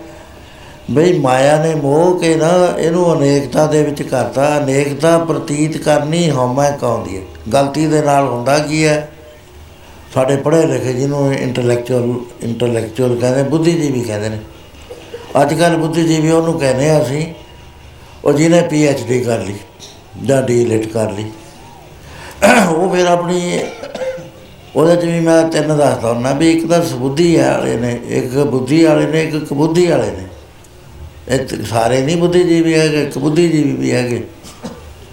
ਤੇ ਸਬੁੱਧੀਜੀਵੀ ਵੀ ਹੈਗੇ ਜਿਨ੍ਹਾਂ ਨੂੰ ਸੋਝੀ ਪਈ ਹੈ ਇਹ ਸਾਰੇ ਲਿਖੀ ਜਾਂਦੇ ਨੇ, ਕਿਤਾਬਾਂ ਲਿਖਦੀਆਂ, ਸਭ ਕੁਝ ਕਰਦੇ, ਉਹ ਅਨੁਭਵ ਹੈ ਨਹੀਂ ਕਿਸੇ ਦੇ ਅੰਦਰ। ਬਾਣੀ ਪ੍ਰਤੱਖ ਰੂਪ ਦੇ ਵਿੱਚ ਕਹਿ ਰਹੀ ਹੈ ਇਹ ਕੀ ਕਰਦੇ ਨੇ, ਮਾੜਾ ਜਿਹਾ ਆਦਮੀ ਔਖਾ ਹੁੰਦਾ, ਕਹਿੰਦੇ ਇਹਦੇ 'ਚ ਬੜੀ ਹਉਮੈ ਹੈ। ਆਹ ਟਰਮੇ ਬਣਾ ਲਈ, ਹਉਮੈ ਦੀ ਸਾਡੇ ਪੜ੍ਹੇ ਲਿਖੇ ਨੇ ਅਖਬਾਰਾਂ 'ਚ ਮੈਂ ਦੇਖਦਾ। ਜਿਹੜੇ ਵੱਡੇ ਵੱਡੇ ਮੁਖੀ ਕਹਾਉਂਦੇ ਨੇ, ਕਹਿਣਗੇ ਹਉਮੈ ਆ ਜੀ, ਤਾਂ ਲੜਦੇ ਆ। ਹਉਮੈ ਤਾਂ ਲੜਦੀ ਨਹੀਂ, ਲੜਾਈ ਨਹੀਂ ਕਰਾਉਂਦੀ। ਹਉਮੈ ਬੈਗਰੂ ਤੋਂ ਭੁਲਾਉਂਦੀ ਹੈ। ਲੜਾਈ ਕਰਾਉਂਦਾ, ਅਪਮਾਨ। ਅਪਮਾਨੀ ਬੰਦਾ ਹੈ, ਦੂਏ ਦੀ ਟੋਲਰੈਂਸ ਚ ਨਹੀਂ ਆਉਂਦਾ। ਨਹੀਂ ਟੋਲਰੇਟ ਕਰਦਾ। ਉਹਨੂੰ। ਉਹ ਬਿਮਾਰ ਨੂੰ ਤਾਂ ਛੱਡਦਾ ਬਿਮਾਰ ਨਾਲ ਹਉਮੈ ਦੋਏ ਇਕੱਠੀਆਂ ਕਰਕੇ ਅੰਗਰੇਜ਼ੀ ਦਾ ਅੱਖਰ ਕਹਤਾ, ਇਹਦੇ ਚ ਬੜੀ ਈਗੋ ਹੈ। ਹਉਮੈ ਦਾ ਤਾਂ ਕੋਈ ਅਰਥ ਹੀ ਨਹੀਂ, ਅੰਗਰੇਜ਼ੀ ਚ ਅੱਖਰ ਹੀ ਨਹੀਂ, ਕੋਈ ਵੀ। ਅਹੰ ਤਾਂ ਹੈਗਾ ਹਿੰਦੀ ਵਿੱਚ। ਉਹ ਤਾਂ ਅਹੰ ਭਾਵ ਕਹਿੰਦੇ ਨੇ, ਆਈ ਐਮ। ਇਹ ਆਈ ਐਮ ਇਹ ਸਮਝਣਾ ਹਉਮੈ ਹੈ। ਸੋ ਇਹ ਕੀ ਕਰਦੀ ਹੈ, ਨਾਮ ਨੂੰ ਨਾਮ ਨੂੰ ਨਹੀਂ ਨੇੜੇ ਆਉਣ ਦਿੰਦੀ, ਰੱਬ ਦਾ ਕੋਈ ਅੰਦਰ ਗਿਆਨ ਨਹੀਂ ਦੇਣ ਦਿੰਦੀ। ਸੋ ਜਿਹਦੇ ਅੰਦਰ ਇਹ ਗਿਆਨ ਹੋਵੇ, ਮਨ ਸਾਚਾ, ਮੁਖ ਸਾਚਾ, ਸੋਏ, ਅਵਰ ਨਾ ਪੇਖਾ ਇਕ ਬਿਨ ਕੋਈ ਨਾਨਕ ਇਹ ਲੱਛਣ ਬਰਮ ਗਿਆਨੀ ਉਹਨੂੰ ਬਰਮ ਗਿਆਨੀ ਕਹਿੰਦੇ ਨੇ, ਉਹਨੂੰ ਸ਼ਿਵ ਜੀ ਖੋਜਦਾ ਫਿਰਦਾ। ਹੈ। ਬਰਮ ਗਿਆਨੀ ਕੋ ਖੋਜੇ ਮੇਚ। ਨਾਨਕ ਬਰਮ ਗਿਆਨੀ ਆਪ ਪਰਮੇਸ਼ਰ। ਇਹ ਜਿਹੜਾ ਅਨੁਭਵ ਹੈ ਨਾ, ਸਾਧ ਸੰਗੀ ਦੇਖੋ, ਇਹਦੇ 'ਚ ਵੀ ਫ਼ਰਕ ਹੈ। ਜਿਹੜਾ ਅਸੀਂ ਕਰਦੇ ਹਾਂ, ਵਾਹਿਗੁਰੂ ਵਾਹਿਗੁਰੂ ਵਾਹਿਗੁਰੂ, ਰਾਮ ਰਾਮ ਰਾਮ, ਅੱਲਾ ਅੱਲਾ। ਇਹ ਹੈਗਾ ਗੁਰਮੰਤਰ, ਨਾਮ ਨਹੀਂ ਹੈ। ਬੜਾ ਭੁਲੇਖਾ ਪੈਂਦਾ ਜਦ ਕੋਈ ਆ ਕੇ ਕਹਿੰਦਾ, ਆਓ ਤੁਹਾਨੂੰ ਫਲਾਣੇ ਸੰਤਾਂ ਤੋਂ ਨਾਮ ਦਵਾਈਏ। ਨਾਮ ਤਾਂ ਅੰਦਰ ਹੈ ਮਿਲਦਾ ਨਹੀਂ ਬਾਹਰੋਂ। ਸਾਧ ਸੰਗਤ ਜੀ, ਇਹ ਯਾਦ ਰੱਖੋ, ਕੋਈ ਦੁਨੀਆ ਦੀ ਤਾਕਤ ਨਹੀਂ ਜਿਹੜੀ ਬਾਹਰੋਂ ਨਾਮ ਦੇ ਦੇਵੇ। ਨਾਮ ਦਾ ਬਾਸਾ ਕਿਤੇ ਹੈ? ਨੌ ਨਿਧ ਅੰਮ੍ਰਿਤ ਪ੍ਰਭ ਕਾ ਨਾਮ। ਦੇਹੀ ਮੈਂ ਇਸਕਾ ਵਿਸਰਾਮ। ਉਥੇ ਨਿਸ਼ਾਨੀ ਕੀ ਹੈ? ਕਹਿੰਦੇ ਸੁਨ ਸਮਾਦ, ਉਥੇ ਫੁਰਨਾ ਨਹੀਂ ਆਨਤ ਨਾਦ ਉਥੇ ਆਤਮਿਕ ਸੰਗੀਤ ਦੀਆਂ ਧੁਨੀਆਂ ਆਟੋਮੈਟਿਕ ਉੱਠ ਰਹੀਆਂ ਨੇ। ਫੇਰ ਉਹਦੇ ਬਾਰੇ ਹੋਰ ਦੱਸੋ, ਕਹਿੰਦੇ ਕਹਿਣ ਨਾ ਚਾਹੀਏ ਚੱਜ ਵਿਸਮਾਦ, ਉਹ ਕਹਿਣ ਸੁਣਨ ਤੋਂ ਵੱਖਰੀ ਬਾਤ ਹੈ। ਅਨੁਭਵ ਕੀਤਾ ਜਾ ਸਕਦਾ, ਕੋਈ ਉਹਦੀ ਵਿਆਖਿਆ ਨਹੀਂ ਕਰ ਸਕਦਾ। ਸੋ ਮਹਾਰਾਜ ਕਹਿੰਦੇ, ਪਿਆਰਿਆ, ਮੋਤੀਆਂ ਦੇ ਮੰਦਰ ਦੇਖ ਕੇ, ਦੇਖੀ ਕਿਤੇ ਉਸ ਨਾਮ ਨੂੰ ਨਾ ਭੁੱਲ ਜੀ, ਜਿਹੜਾ ਤੇਰੇ ਅੰਦਰ ਪ੍ਰਗਟ ਹੈ। ਕਿਉਂ? ਨਾਮ ਤੇ ਬਗੈਰ ਇਫੈਕਟ ਕੀ ਹੁੰਦਾ ਹੈ ਆਦਮੀ ਦੇ ਉੱਤੇ? ਕਿੰਨਾ ਹੀ ਧਨ ਹੋਵੇ, ਜਿੰਨਾ ਜੀ ਕਰਦਾ ਕਰ ਲੋ ਮੈਂ ਸਾਰੇ ਰੰਗ ਦੇਖੇ ਨੇ। ਧਨ ਕੋਈ ਖੁਸ਼ੀ ਨਹੀਂ ਦਿੰਦਾ। ਫਰਸਟ੍ਰੇਸ਼ਨ ਇੱਕ ਵਾਰੀ ਮੈਂ ਦਿੱਲੀ ਸੀਗਾ। ਬੜੇ ਪੁਰਾਣੀ ਗੱਲ ਹੈ, ਕੋਈ ਹੋਣੀ ਹੈ 57 58 ਦੀ ਹੈ। ਉੱਥੇ ਕੋਕਾ ਕੋਲੇ ਵਾਲੇ ਜਿਹੜੇ ਸਰਦਾਰ ਮੋਹਨ ਸਿੰਘ ਸੀ, ਬੜਾ ਮਿਹਨਤੀ, ਬਹੁਤ ਗੁਰਮੁਖ ਸੀ। ਉਹ ਬੈਠੇ। ਉਹਨਾਂ ਦੇ ਨਾਲ ਸਰਦਾਰ ਬਹਾਦਰ ਰਣਜੀਤ ਸਿੰਘ ਬੈਠੇ, ਇੱਕ ਨੂਰਦੀਨ ਮੇਅਰ ਜਿਹੜੇ ਦਿੱਲੀ ਦੇ ਸੀ, ਉਹ ਬੈਠੇ। ਮੈਨੂੰ ਆਕ ਮਾਰ ਲਈ, ਕਹਿੰਦੇ ਆਓ ਤੁਹਾਨੂੰ ਸਪੈਸ਼ਲ ਕੋਕਾ ਕੋਲਾ ਪਲਾਈ ਪਤਾ ਨਹੀਂ ਉਹਦੇ ਚ ਕੀ ਪਾਇਆ ਹੋਇਆ ਸੀ, ਮੈਂ ਤਾਂ ਮੁੜ ਕੇ ਦੇਖਿਆ ਨਹੀਂ ਉਹਦੇ। ਮੈਂ ਕਿਹਾ ਇਹ ਤਾਂ ਮੈਂ ਪੀ ਲੂੰ ਮੈਨੂੰ ਇੱਕ ਗੱਲ ਦੱਸੋ, ਕੁਦਰਤੀ ਤੁਸੀਂ ਤਿੰਨ ਗ੍ਰੇਟ ਮੈਨ ਜਿਹੜੇ ਹੈ ਨਾ, ਦਿੱਲੀ ਦੇ ਇਕੱਠੇ ਬੈਠੇ ਹੋ। ਕਹਿੰਦੇ ਪੁੱਛੋ ਵਾਹ ਇਹਨੂੰ ਤਾਂ ਕੋਕੇ ਕੋਲੇ ਨੂੰ ਤਾਂ ਰਹਿਣ ਦੋ ਮੈਨੂੰ ਐ ਦੱਸੋ, ਤੁਹਾਡੇ ਮਨ ਦੇ ਵਿੱਚ ਕਿੰਨੀ ਕੁ ਸ਼ਾਂਤੀ ਹੈ? ਤਿੰਨੇ ਚੁੱਪ ਕਰ ਗਏ ਮੈਂ ਤੁਹਾਡੇ ਨਾਲੋਂ ਧਨ ਕੋਈ ਜ਼ਿਆਦਾ ਕਮਾ ਨਹੀਂ ਸਕਦਾ, ਅਸੀਂ ਤਾਂ ਕਮਾ ਨਹੀਂ ਸਕਦੇ, ਸੋਚ ਵੀ ਨਹੀਂ ਸਕਦੇ। ਅਰਬਾਂ ਰੁਪਏ ਦੀ ਤੁਹਾਡੀ ਬਿਜ਼ਨਸ ਚੱਲਦੀ ਹੈ। ਪਦਵੀਆਂ ਤੁਹਾਨੂੰ ਵੱਡੀਆਂ ਨੇ, ਇਹ ਮੇਅਰ ਨੇ ਦਿੱਲੀ ਦੇ। ਉਹ ਕਹਿਣ ਲੱਗੇ, ਸਰਦਾਰ ਬਹਾਦਰ ਰਣਜੀਤ ਸਿੰਘ ਨੂੰ ਵੀ ਤੂੰ ਦੱਸ ਦੇ। ਕਹਿੰਦਾ, ਮੈਂ ਤਾਂ ਸੱਚੋ ਸੱਚ ਦੱਸ ਦਿੰਦਾ ਵੀ ਮੈਨੂੰ ਐ ਲੱਗਦਾ ਹੈ ਵੀ ਮੇਰੇ ਨਾਲੋਂ ਦੁਖੀ ਦੁਖੀ ਸੰਸਾਰ 'ਚ ਹੋਰ ਬੰਦਾ ਨਹੀਂ ਕੋਈ। ਮੈਂ ਕਿਹਾ, ਉਹ ਕਿਉਂ? ਕਹਿੰਦਾ ਮੈਨੂੰ ਬਲੱਡ ਪ੍ਰੈਸ਼ਰ ਬਲੱਡ ਸ਼ੂਗਰ ਮੇਰੇ ਸਾਰੇ ਜਿਹੜੇ ਅੰਗ ਨੇ ਨਾ, ਇਹਨਾਂ 'ਚ ਅੰਦਰੋਂ ਨੁਕਸ ਪੈ ਚੁੱਕੇ। ਮੈਂ ਕੋਈ ਫਲ ਨਹੀਂ ਖਾ ਸਕਦਾ। ਮੇਰੇ ਟੇਬਲ ਤੇ ਲਿਖਿਆ ਹੈ ਅੰਗੂਰ ਨਾ ਖਾਈ, ਅੰਬ ਨਾ ਖਾਈ, ਫਲਾਣੀ ਚੀਜ਼ ਨਾ ਖਾਈ ਉੱਤੇ ਲਿਖਿਆ ਹੋਇਆ ਕੀ ਹੈ? ਬਈ ਅਮਰੂਦ ਖਾ ਲੈ, ਜਾਮਣਾ ਖਾ ਲੈ। ਕਹਿੰਦਾ ਲਿਖਿਆ ਪਿਆ। ਕਹਿੰਦਾ ਸਾਡੇ ਬਾਗ ਦੇ ਅੰਦਰ ਸਾਡਾ ਮਾਲੀ ਆ ਜਿਹੜਾ ਡਾਈਨਿੰਗ ਟੇਬਲ ਤੇ ਜਿਹੜੇ ਫਲ ਆਉਂਦੇ ਆ, ਕਹਿੰਦਾ ਅਸੀਂ ਉਹਨਾਂ ਨੂੰ ਫੜਾ ਦਿੰਦੇ ਆ ਸੇਵਾ ਕਰਨ ਵਾਲਿਆਂ ਨੂੰ। ਕਹਿੰਦਾ ਖਿੜਕੀ ਦੇ ਕੋਲੇ ਬੈਠ ਕੇ ਨਾ ਮਾਲੀ ਤੇ ਮਾਲਣ, ਉਹ ਫਲ ਆਰਾਮ ਨਾਲ ਖਾਂਦੇ ਨੇ, ਕਹਿੰਦੇ ਮੈਂ ਝਾਕਦਾ ਵੀ ਲੈ। ਮੇਰਾ ਪੈਸਾ ਕੀ ਕਰਦਾ, ਮੈਂ ਤਾਂ ਫਲ ਹੀ ਨਹੀਂ ਖਾ ਸਕਦਾ। ਕਹਿੰਦਾ ਦੂ- ਦੂਜੀ ਵੀ ਸੁਣ ਲਓ। ਮੈਂ ਰੇਸ਼ਮ ਨਹੀਂ ਪਾ ਸਕਦਾ, ਰੇਸ਼ਮ ਦੇ ਕੱਪੜੇ ਐਲਰਜੀ ਹੁੰਦੀ। ਪਿਓਰਲੀ ਮੈਂ ਕਾਟਨ ਦੇ ਪਾਉਣਾ, ਹੱਥ ਨਾਲ ਬੂਵਨ ਨੇ ਜਿਹੜੇ। ਹੁਣ ਮੇਰੀ ਮਾਇਆ, ਮੈਨੂੰ ਕੱਪੜਾ ਤਾਂ ਇਹ ਗਰੀਬ ਵੀ ਪਾ ਲੈਂਦਾ ਮੇਰਾ ਮੇਰੀ ਮਾਇਆ ਨੇ ਤਾਂ ਮੇਰੀ ਕੋਈ ਹੈਲਪ ਨਾ ਕਰੀ। ਕਹਿੰਦਾ ਦੋ ਗੱਲਾਂ ਲੈ ਲਓ। ਹੁਣ ਤੀਸਰੀ ਗੱਲ ਮੈਂ ਦੱਸਦਾ, ਮੈਨੂੰ ਇੰਨਾ ਬਲੱਡ ਪ੍ਰੈਸ਼ਰ ਹੈ, ਜਦੋਂ 에ਅਰ ਕੰਡੀਸ਼ਨ ਨਹੀਂ ਸੀ ਹੁੰਦੇ, ਨਵੇਂ ਨਵੇਂ ਆਏ ਸੀ। ਕਹਿੰਦੇ ਜਦ ਮੈਂ ਬਟਨ ਦਬ ਦਿੰਦਾ ਬਲੱਡ ਪ੍ਰੈਸ਼ਰ ਚੜ ਜਾਂਦਾ। ਕਹਿੰਦਾ ਦੇਖ ਲਓ ਗਰਮੀ ਦਾ ਮਹੀਨਾ ਕਿੰਨਾ ਹੈ। ਤੇ ਮੈਂ ਬਟਨ ਨਹੀਂ ਦਬਦਾ, ਮੈਂ ਹੱਥ ਹੈਂਡ ਫੈਨ ਨਾਲ ਚੱਲਦਾ ਹੁੰਦਾ ਹੈ। ਮੇਰੀ ਮਾਇਆ ਨੇ ਤਾਂ ਮੈਨੂੰ ਸੁੱਖ ਦਿੱਤਾ ਹੀ ਨਾ ਕੋਈ ਤੇ ਇਹਦੋਂ ਆ ਮੈਂਟਲੀ ਮੈਂ ਦੱਸਦਾ, ਮੈਨੂੰ ਕੱਲ ਨੋਟਿਸ ਆਇਆ ਵੀ 36 ਲੱਖ ਰੁਪਈਆ ਤੇਰਾ ਇਨਕਮ ਟੈਕਸ ਦਾ ਬਕਾਇਆ, ਕਹਿੰਦਾ ਮੈਂ ਕੱਲ ਦੀ ਨੀਂਦ ਹੀ ਨਹੀਂ ਆਈ ਮੈਨੂੰ ਕੰਪੋਸਟ ਦੀਆਂ ਗੋਲੀਆਂ ਖਾਧੀਆਂ, ਉਹਦਾ ਵੀ ਅਸਰ ਨਹੀਂ ਹੋਇਆ ਮੈਂ ਬੈਠਾ ਇੱਥੇ ਆ, ਕਹਿੰਦਾ ਮੇਰੇ ਮਨ 'ਚ ਬੜੀ ਭਾਰੀ ਚਿੰਤਾ ਹੈ ਇਹ ਚਿੰਤਾ ਨਹੀਂ ਕਰਨਾ ਇਹਨੇ ਹਾਲ ਟਰਬਲ ਕਰ ਦੇਣੀ। ਉਹ ਇੰਨਾ ਧਨ ਹੁੰਦੇ ਖੁਸ਼ੀ। ਦੂਏ ਨੂੰ ਮੈਂ ਪੁੱਛਿਆ ਨੂਰਦੀਨ ਨੂੰ ਮੈਂ ਕਿਹਾ ਤੁਸੀਂ ਦੱਸੋ। ਕਹਿੰਦਾ ਬਸ ਮੈਂ ਕੀ ਦੱਸਣਾ ਹੈ, ਸਰਦਾਰ ਰਣਜੀਤ ਸਿੰਘ ਵਾਲੀ ਗੱਲ ਕਰ ਲਓ। ਫਿਰ ਮੈਂ ਸਰਦਾਰ ਮੋਹਨ ਸਿੰਘ ਨੂੰ ਪੁੱਛਿਆ ਮੈਂ ਤੁਸੀਂ ਵੀ ਦੱਸੋ। ਕਹਿੰਦੇ ਮੈਂ ਦੱਸਾਂ। ਬਾਕੀ ਹਾਲਤ ਤਾਂ ਕਹਿੰਦੇ ਸਾਰੀ ਇਹ ਨਾਲ ਹੀ ਹੋਏ ਮੇਰੀ ਵੀ। ਮੈਂ ਵੀ ਹੱਥ ਦਾ ਹੀ ਪੱਖਾ ਚੱਲਦਾ।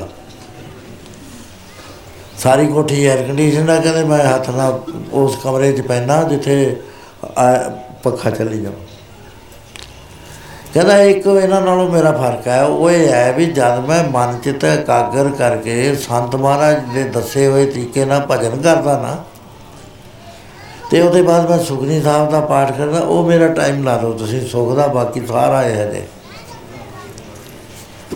ਹੁਣ ਬਾਣੀ ਕੀ ਕਹਿੰਦੀ ਹੈ ਇਸ ਗੱਲ ਨੂੰ? ਵੀ ਤੂੰ ਸੁਖ ਭਾਲਦਾ ਜਿਹੜੀਆਂ ਚੀਜ਼ਾਂ ਚੋਂ, ਇਹਨਾਂ ਚ ਸੁਖ ਹੈ ਨਹੀਂ। ਸੁਖ ਜਿੱਥੇ ਹੈ, ਉੱਥੇ ਤਲਾਸ਼ ਕਰ ਪੜੋ ਹੈ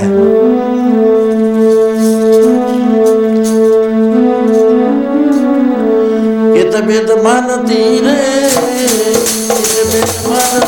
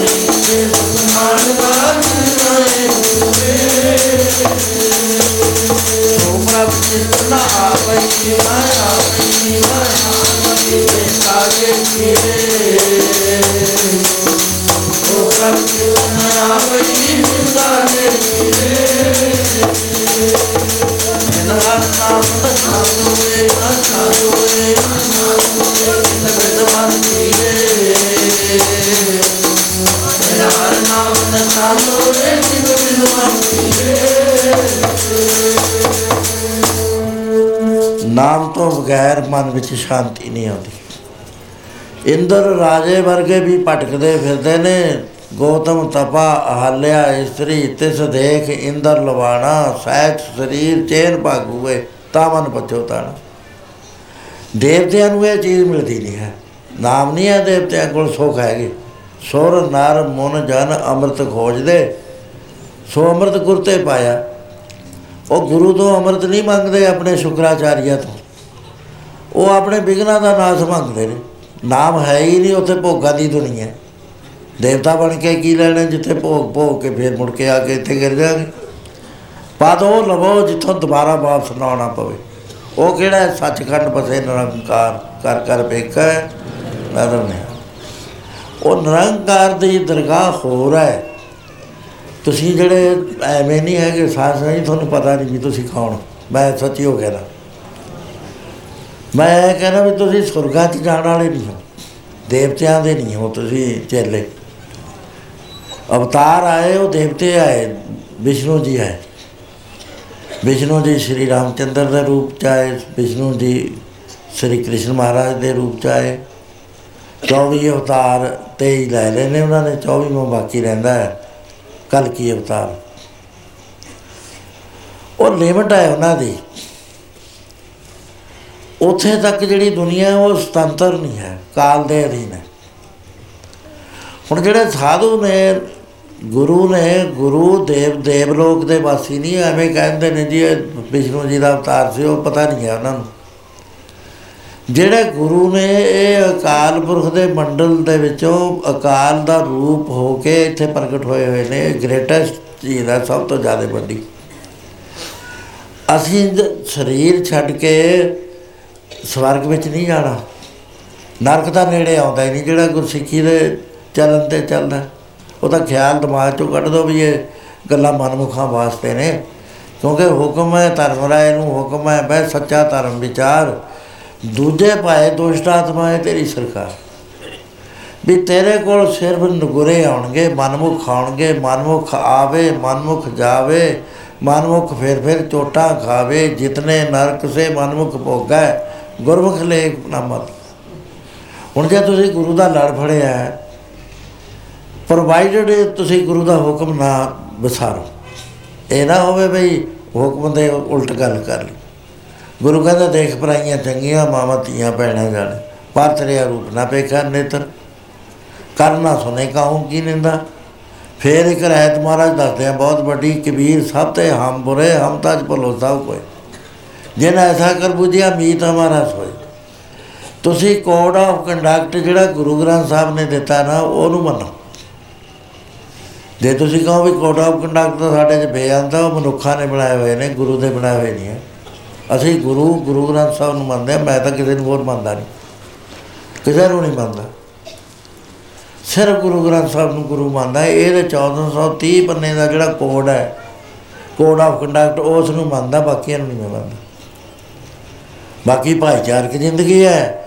ਉਹ ਸਾਡੇ ਕੁਝ ਰੂਲ ਨੇ ਥੋੜੇ ਬਹੁਤੇ, ਜਿੱਥੇ ਤੱਕ ਉਹ ਸਾਨੂੰ ਸਾਡੀ ਆਜ਼ਾਦੀ ਦੇ ਵਿੱਚ ਬੰਧਨ ਨਹੀਂ ਨਾ ਪਾਉਂਦੇ, ਨਾਮ ਦੇ ਵਿੱਚ ਬੰਧਨ ਨਹੀਂ ਪਾਉਂਦੇ, ਉਹਨਾਂ ਅਸੀਂ obey ਕਰਾਂਗੇ।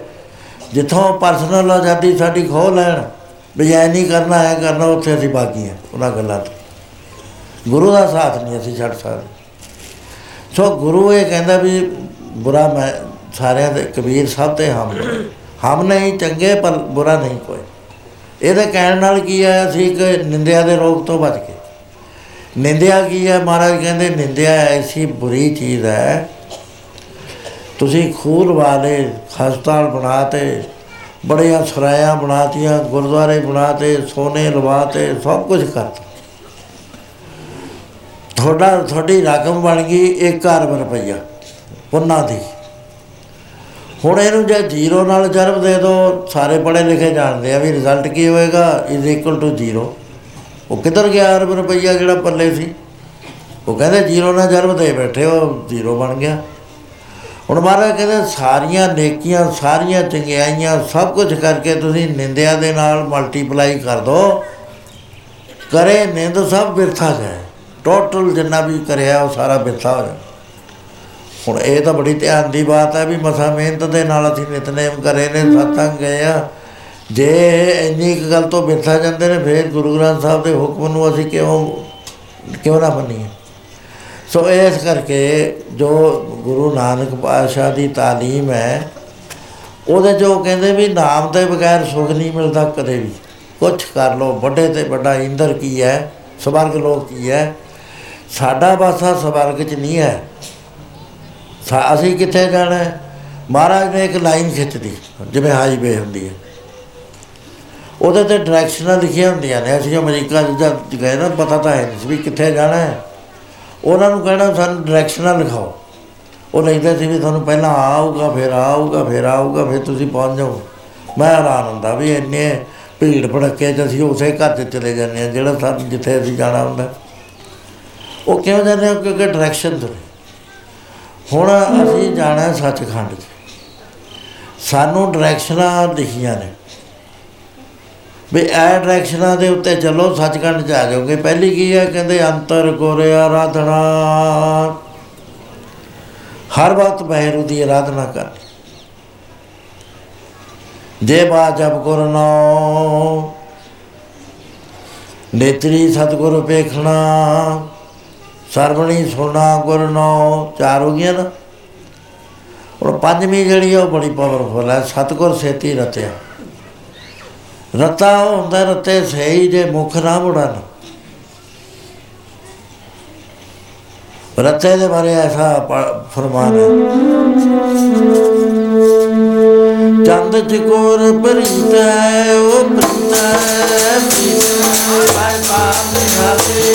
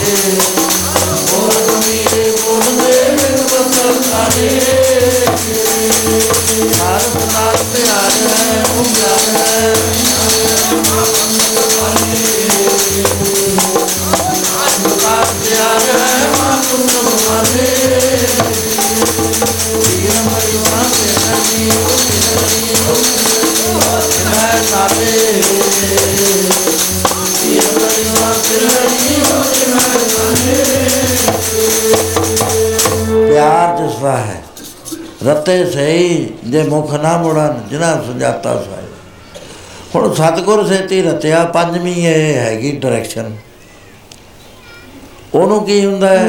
ਐ ਪੜ੍ਹ ਲਓ। ਦਾਗੇ ਮਿਲਦਾ ਤਾਂ ਗੁਰਾ ਨਾਲ ਰਤਿਆ, ਗੁਰਾ ਨਾਲ ਰਤਿਆ। ਮਿਲਦਾ ਤਾਂ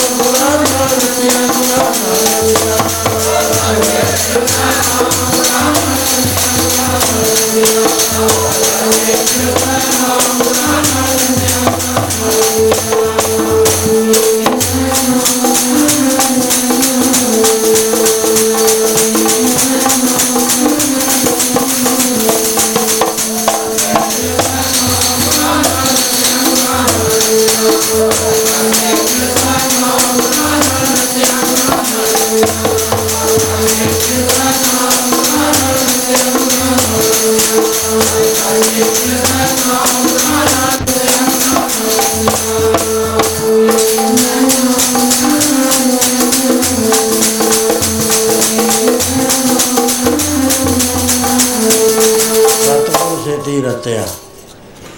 ਕੇ ਪਾਈ ਹੈ ਤਾਂ ਆ ਸਾਡੀ ਡਾਇਰੈਕਸ਼ਨਾਂ ਨੇ ਸਾਡੇ ਵਾਸਤੇ ਹਾਈਵੇ ਤੇ। ਜਦ ਤੁਸੀਂ ਇਸ ਤਰ੍ਹਾਂ ਚੱਲੋਗੇ, ਸਵਰਗ ਦਾ ਸਾਡਾ ਵਿਸ਼ਾ ਹੀ ਨਹੀਂ ਹੈ, ਨਾ ਅਸੀਂ ਕਿਆ ਨਰਕ, ਕਿਆ ਸੁਰਗ ਵਿਚਾਰਾ, ਸੰਤਨ ਦੋ ਰਾਦੇ ਹਮ ਕਾਉ ਕੀ ਕਾਣ ਨਾ ਕੱਢਦੇ ਆਪਣੇ ਗੁਰ ਪ੍ਰਸਾਦ ਅਜ ਤਾਂ ਝਾਕਦੇ ਵੀ ਨਹੀਂ, ਨਰਕ ਵੱਲ ਤਾਂ ਸੁਰਗ ਵੱਲ ਨਰਕ ਤੇ ਅਸੀਂ ਜਾਂਦੇ ਨਹੀਂ ਸੁਰਗ ਦੀ ਸਾਨੂੰ ਲੋੜ ਨਹੀਂ ਹੈ। ਤੇ ਸਾਨੂੰ ਲੋੜ ਹੀ ਨਹੀਂ ਕਿਉਂਕਿ ਸਾਡੇ ਸਤਿਗੁਰੂ ਨੇ ਐਸੀਆਂ ਡਾਇਰੈਕਸ਼ਨਾਂ ਦੇਤੀਆਂ ਵੀ ਸਿੱਧੇ ਸੱਚਖੰਡ ਚ ਆਓਗੇ।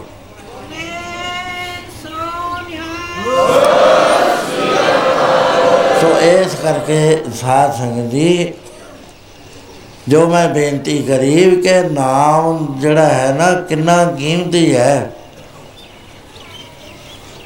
ਕਿੰਨੀਆਂ ਹੀ ਪ੍ਰਾਪਤੀਆਂ ਹੋ ਜਾਣ ਦੁਨੀਆ ਦੀ ਧਰਤੀ ਦਾ ਹੀਰੇ ਲਾਲ ਜੜਤੀ, ਪਰਗ ਲਾਲ ਜੜਾਓ।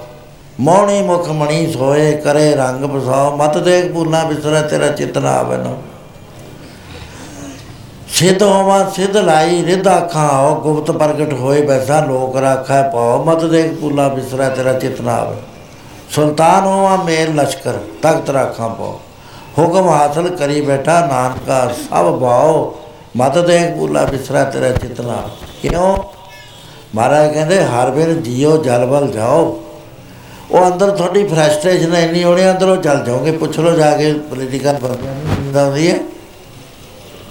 ਸੌ ਸਕਦੇ ਹੋ, ਕਦੇ ਸਾਹ ਆਉਂਦਾ ਹੋ ਕੇ ਲੈਂਦੇ। ਕਿਉਂਕਿ ਨਾਮ ਤੋਂ ਟੁੱਟ ਗਏ।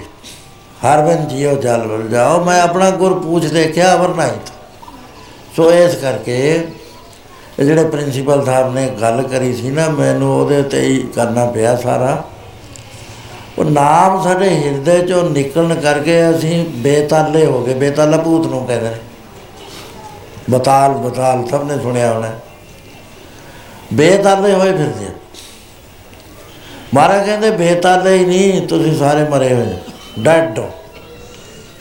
ਕਿਉਂ? ਕਹਿੰਦੇ, ਸੋ ਜੀਵਿਆ ਜਿਸ ਮਨ ਬਸਿਆ, ਸੋਏ ਨਾਨਕ ਕਬਰ ਨਾ ਜੀਵਿਆ ਕੋਏ। ਜੋ ਜੀਵੈ ਪਤ ਲੱਥੀ ਜਾਏ, ਸਭ ਹਰਾਮ ਜੇਤਾ ਕੁਛ ਕਾਇ ਸੋ ਇਸ ਕਰਕੇ ਨਾਮ ਦੀ ਜੋ ਚੀਜ਼ ਹੈ, ਬੰਦਗੀ ਕਰੋ, ਨਾਮ ਜਪੋ। ਤੁਹਾਡਾ ਘਾਲਿਆ ਹੋਇਆ, ਕਿਤੇ ਜਾਣਾ ਨਹੀਂ ਹੈ, ਜੇ ਸਰੀਰ ਵੀ ਛੁੱਟ ਗਿਆ, ਜਿਹਨੇ ਸਤਸੰਗ ਕਰੀ ਹੈ ਗੁਰੂ ਵਾਲਾ ਹੋ ਕੇ ਬਾਣੀ ਪੜ੍ਹੀ ਹੈ code of conduct Guru Granth Sahib ਦਾ ਮੰਨਿਆ ਹੈ, ਮਰਨ ਤੋਂ ਬਾਅਦ ਉਹਦੀ ਕੋਈ ਚੀਜ਼ ਖੋ ਹੀ ਨਹੀਂ ਸਕਦਾ। ਬਾਕੀ ਖੋ ਲੈਂਦੇ ਨੇ, ਕਰਮ ਧਰਮ ਪਾਖੰਡ ਜੋ ਦਿਸੇ ਤੈਨ ਜਮ ਜਗਾਤੀ ਲੁੱਟ। ਨਰਵਾਣ ਕੀਰਤਨ ਗਾਵੇ, ਗਾਵੋ ਕਰਦੇਗਾ ਨਿਮਕ ਸਿਮਰਤ ਜੁ ਜੇ ਛੂਟੇ। ਸੰਤੋ, ਸਾਗਰ ਪਾਰ ਉਤਰੀਆ ਜੇ ਕੋ ਬਚਨ ਕਮਾਵੇ ਸੰਤਨ ਗਾ ਸੋ ਗੁਰ ਪ੍ਰਸਾਦੀ ਤਰੀ। ਸੋ ਇੰਨਾ ਹੀ ਬਹੁਤ ਹੈ। ਬਾਕੀ ਦਾ ਪ੍ਰੋਗਰਾਮ ਇਹ ਕਰ ਲੈਣਗੇ। ਬਾਕੀ ਗੁਰਦੁਆਰੇ ਸਾਹਿਬ ਸੇਵਾ ਚੱਲ ਰਹੀ ਹੈ। ਉੱਥੇ ਪੁੱਛਣਾ ਪੈਂਦਾ ਸ਼੍ਰੀਮਾਨ ਨੂੰ ਵੀ ਅਸੀਂ ਆਈਏ। ਉਹਨਾਂ ਨੇ ਪਿੰਡਾਂ ਦੀਆਂ ਡਿਊਟੀਆਂ ਲਾਈਆਂ ਹੋਈਆਂ ਨੇ। ਭਾਈ ਹਰਪਾਲ ਸਿੰਘ ਹੈ, ਉਹ ਨੇ ਰਲ ਕੇ ਸੇਵਾ ਕਰ ਰਹੇ ਨੇ। ਤੇ ਉੱਥੇ ਵੀ ਪੁੱਛਣਾ ਪੈਂਦਾ ਵੀ ਕਿੰਨੇ ਕੁ ਬੰਦਿਆਂ ਦੀ ਲੋੜ ਹੈ ਉਹ ਦੱਸ ਦਿੰਦੇ ਨੇ, ਉਹਦੇ ਮੁਤਾਬਕ ਜਾਂਦੇ। ਨੇ।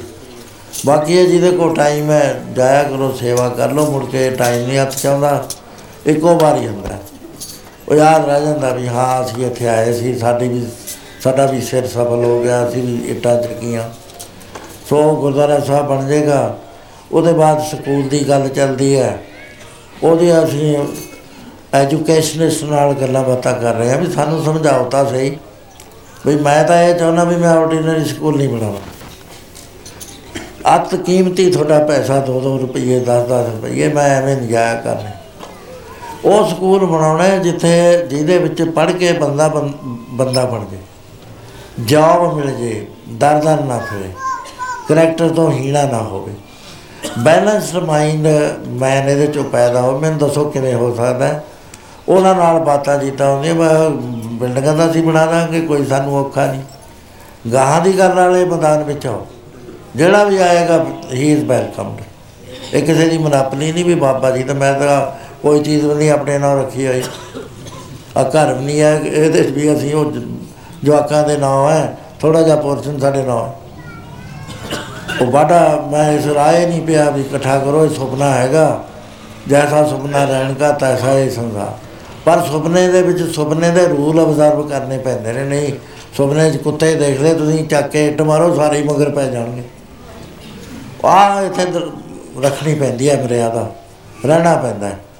ਸੋ ਸਕੂਲ ਮਹਾਰਾਜ ਨੇ ਬਣਾ ਦਿੱਤਾ, ਉਹ ਬੜੀ ਭਾਰੀ ਇਲਾਕੇ ਦੀ ਸੰਗਤ ਦੀ ਸੇਵਾ ਹੋਏਗੀ ਤੋ ਇਹ ਕੰਮ ਕਰਾਈ ਜਾਣ, ਜਿੰਨੇ ਦਿਨ ਸਾਹ ਹੈਗੇ, ਮੈਂ ਕਿਹਾ ਜਦ ਤੱਕ ਸਾਹ ਅੰਤ ਲਾ ਆਉਂਦਾ ਹੈ, ਇੱਕ ਤਾਂ ਮੇਤੇ ਕੀਰਤਨ ਨਾ ਲਿਓ, ਇੱਕ ਸੇਵਾ ਨਾ ਲਿਓ, ਵਾਹਿਗੁਰੂ ਜੀ ਕਾ ਖਾਲਸਾ, ਵਾਹਿਗੁਰੂ ਜੀ ਕੀ ਫਤਿਹ।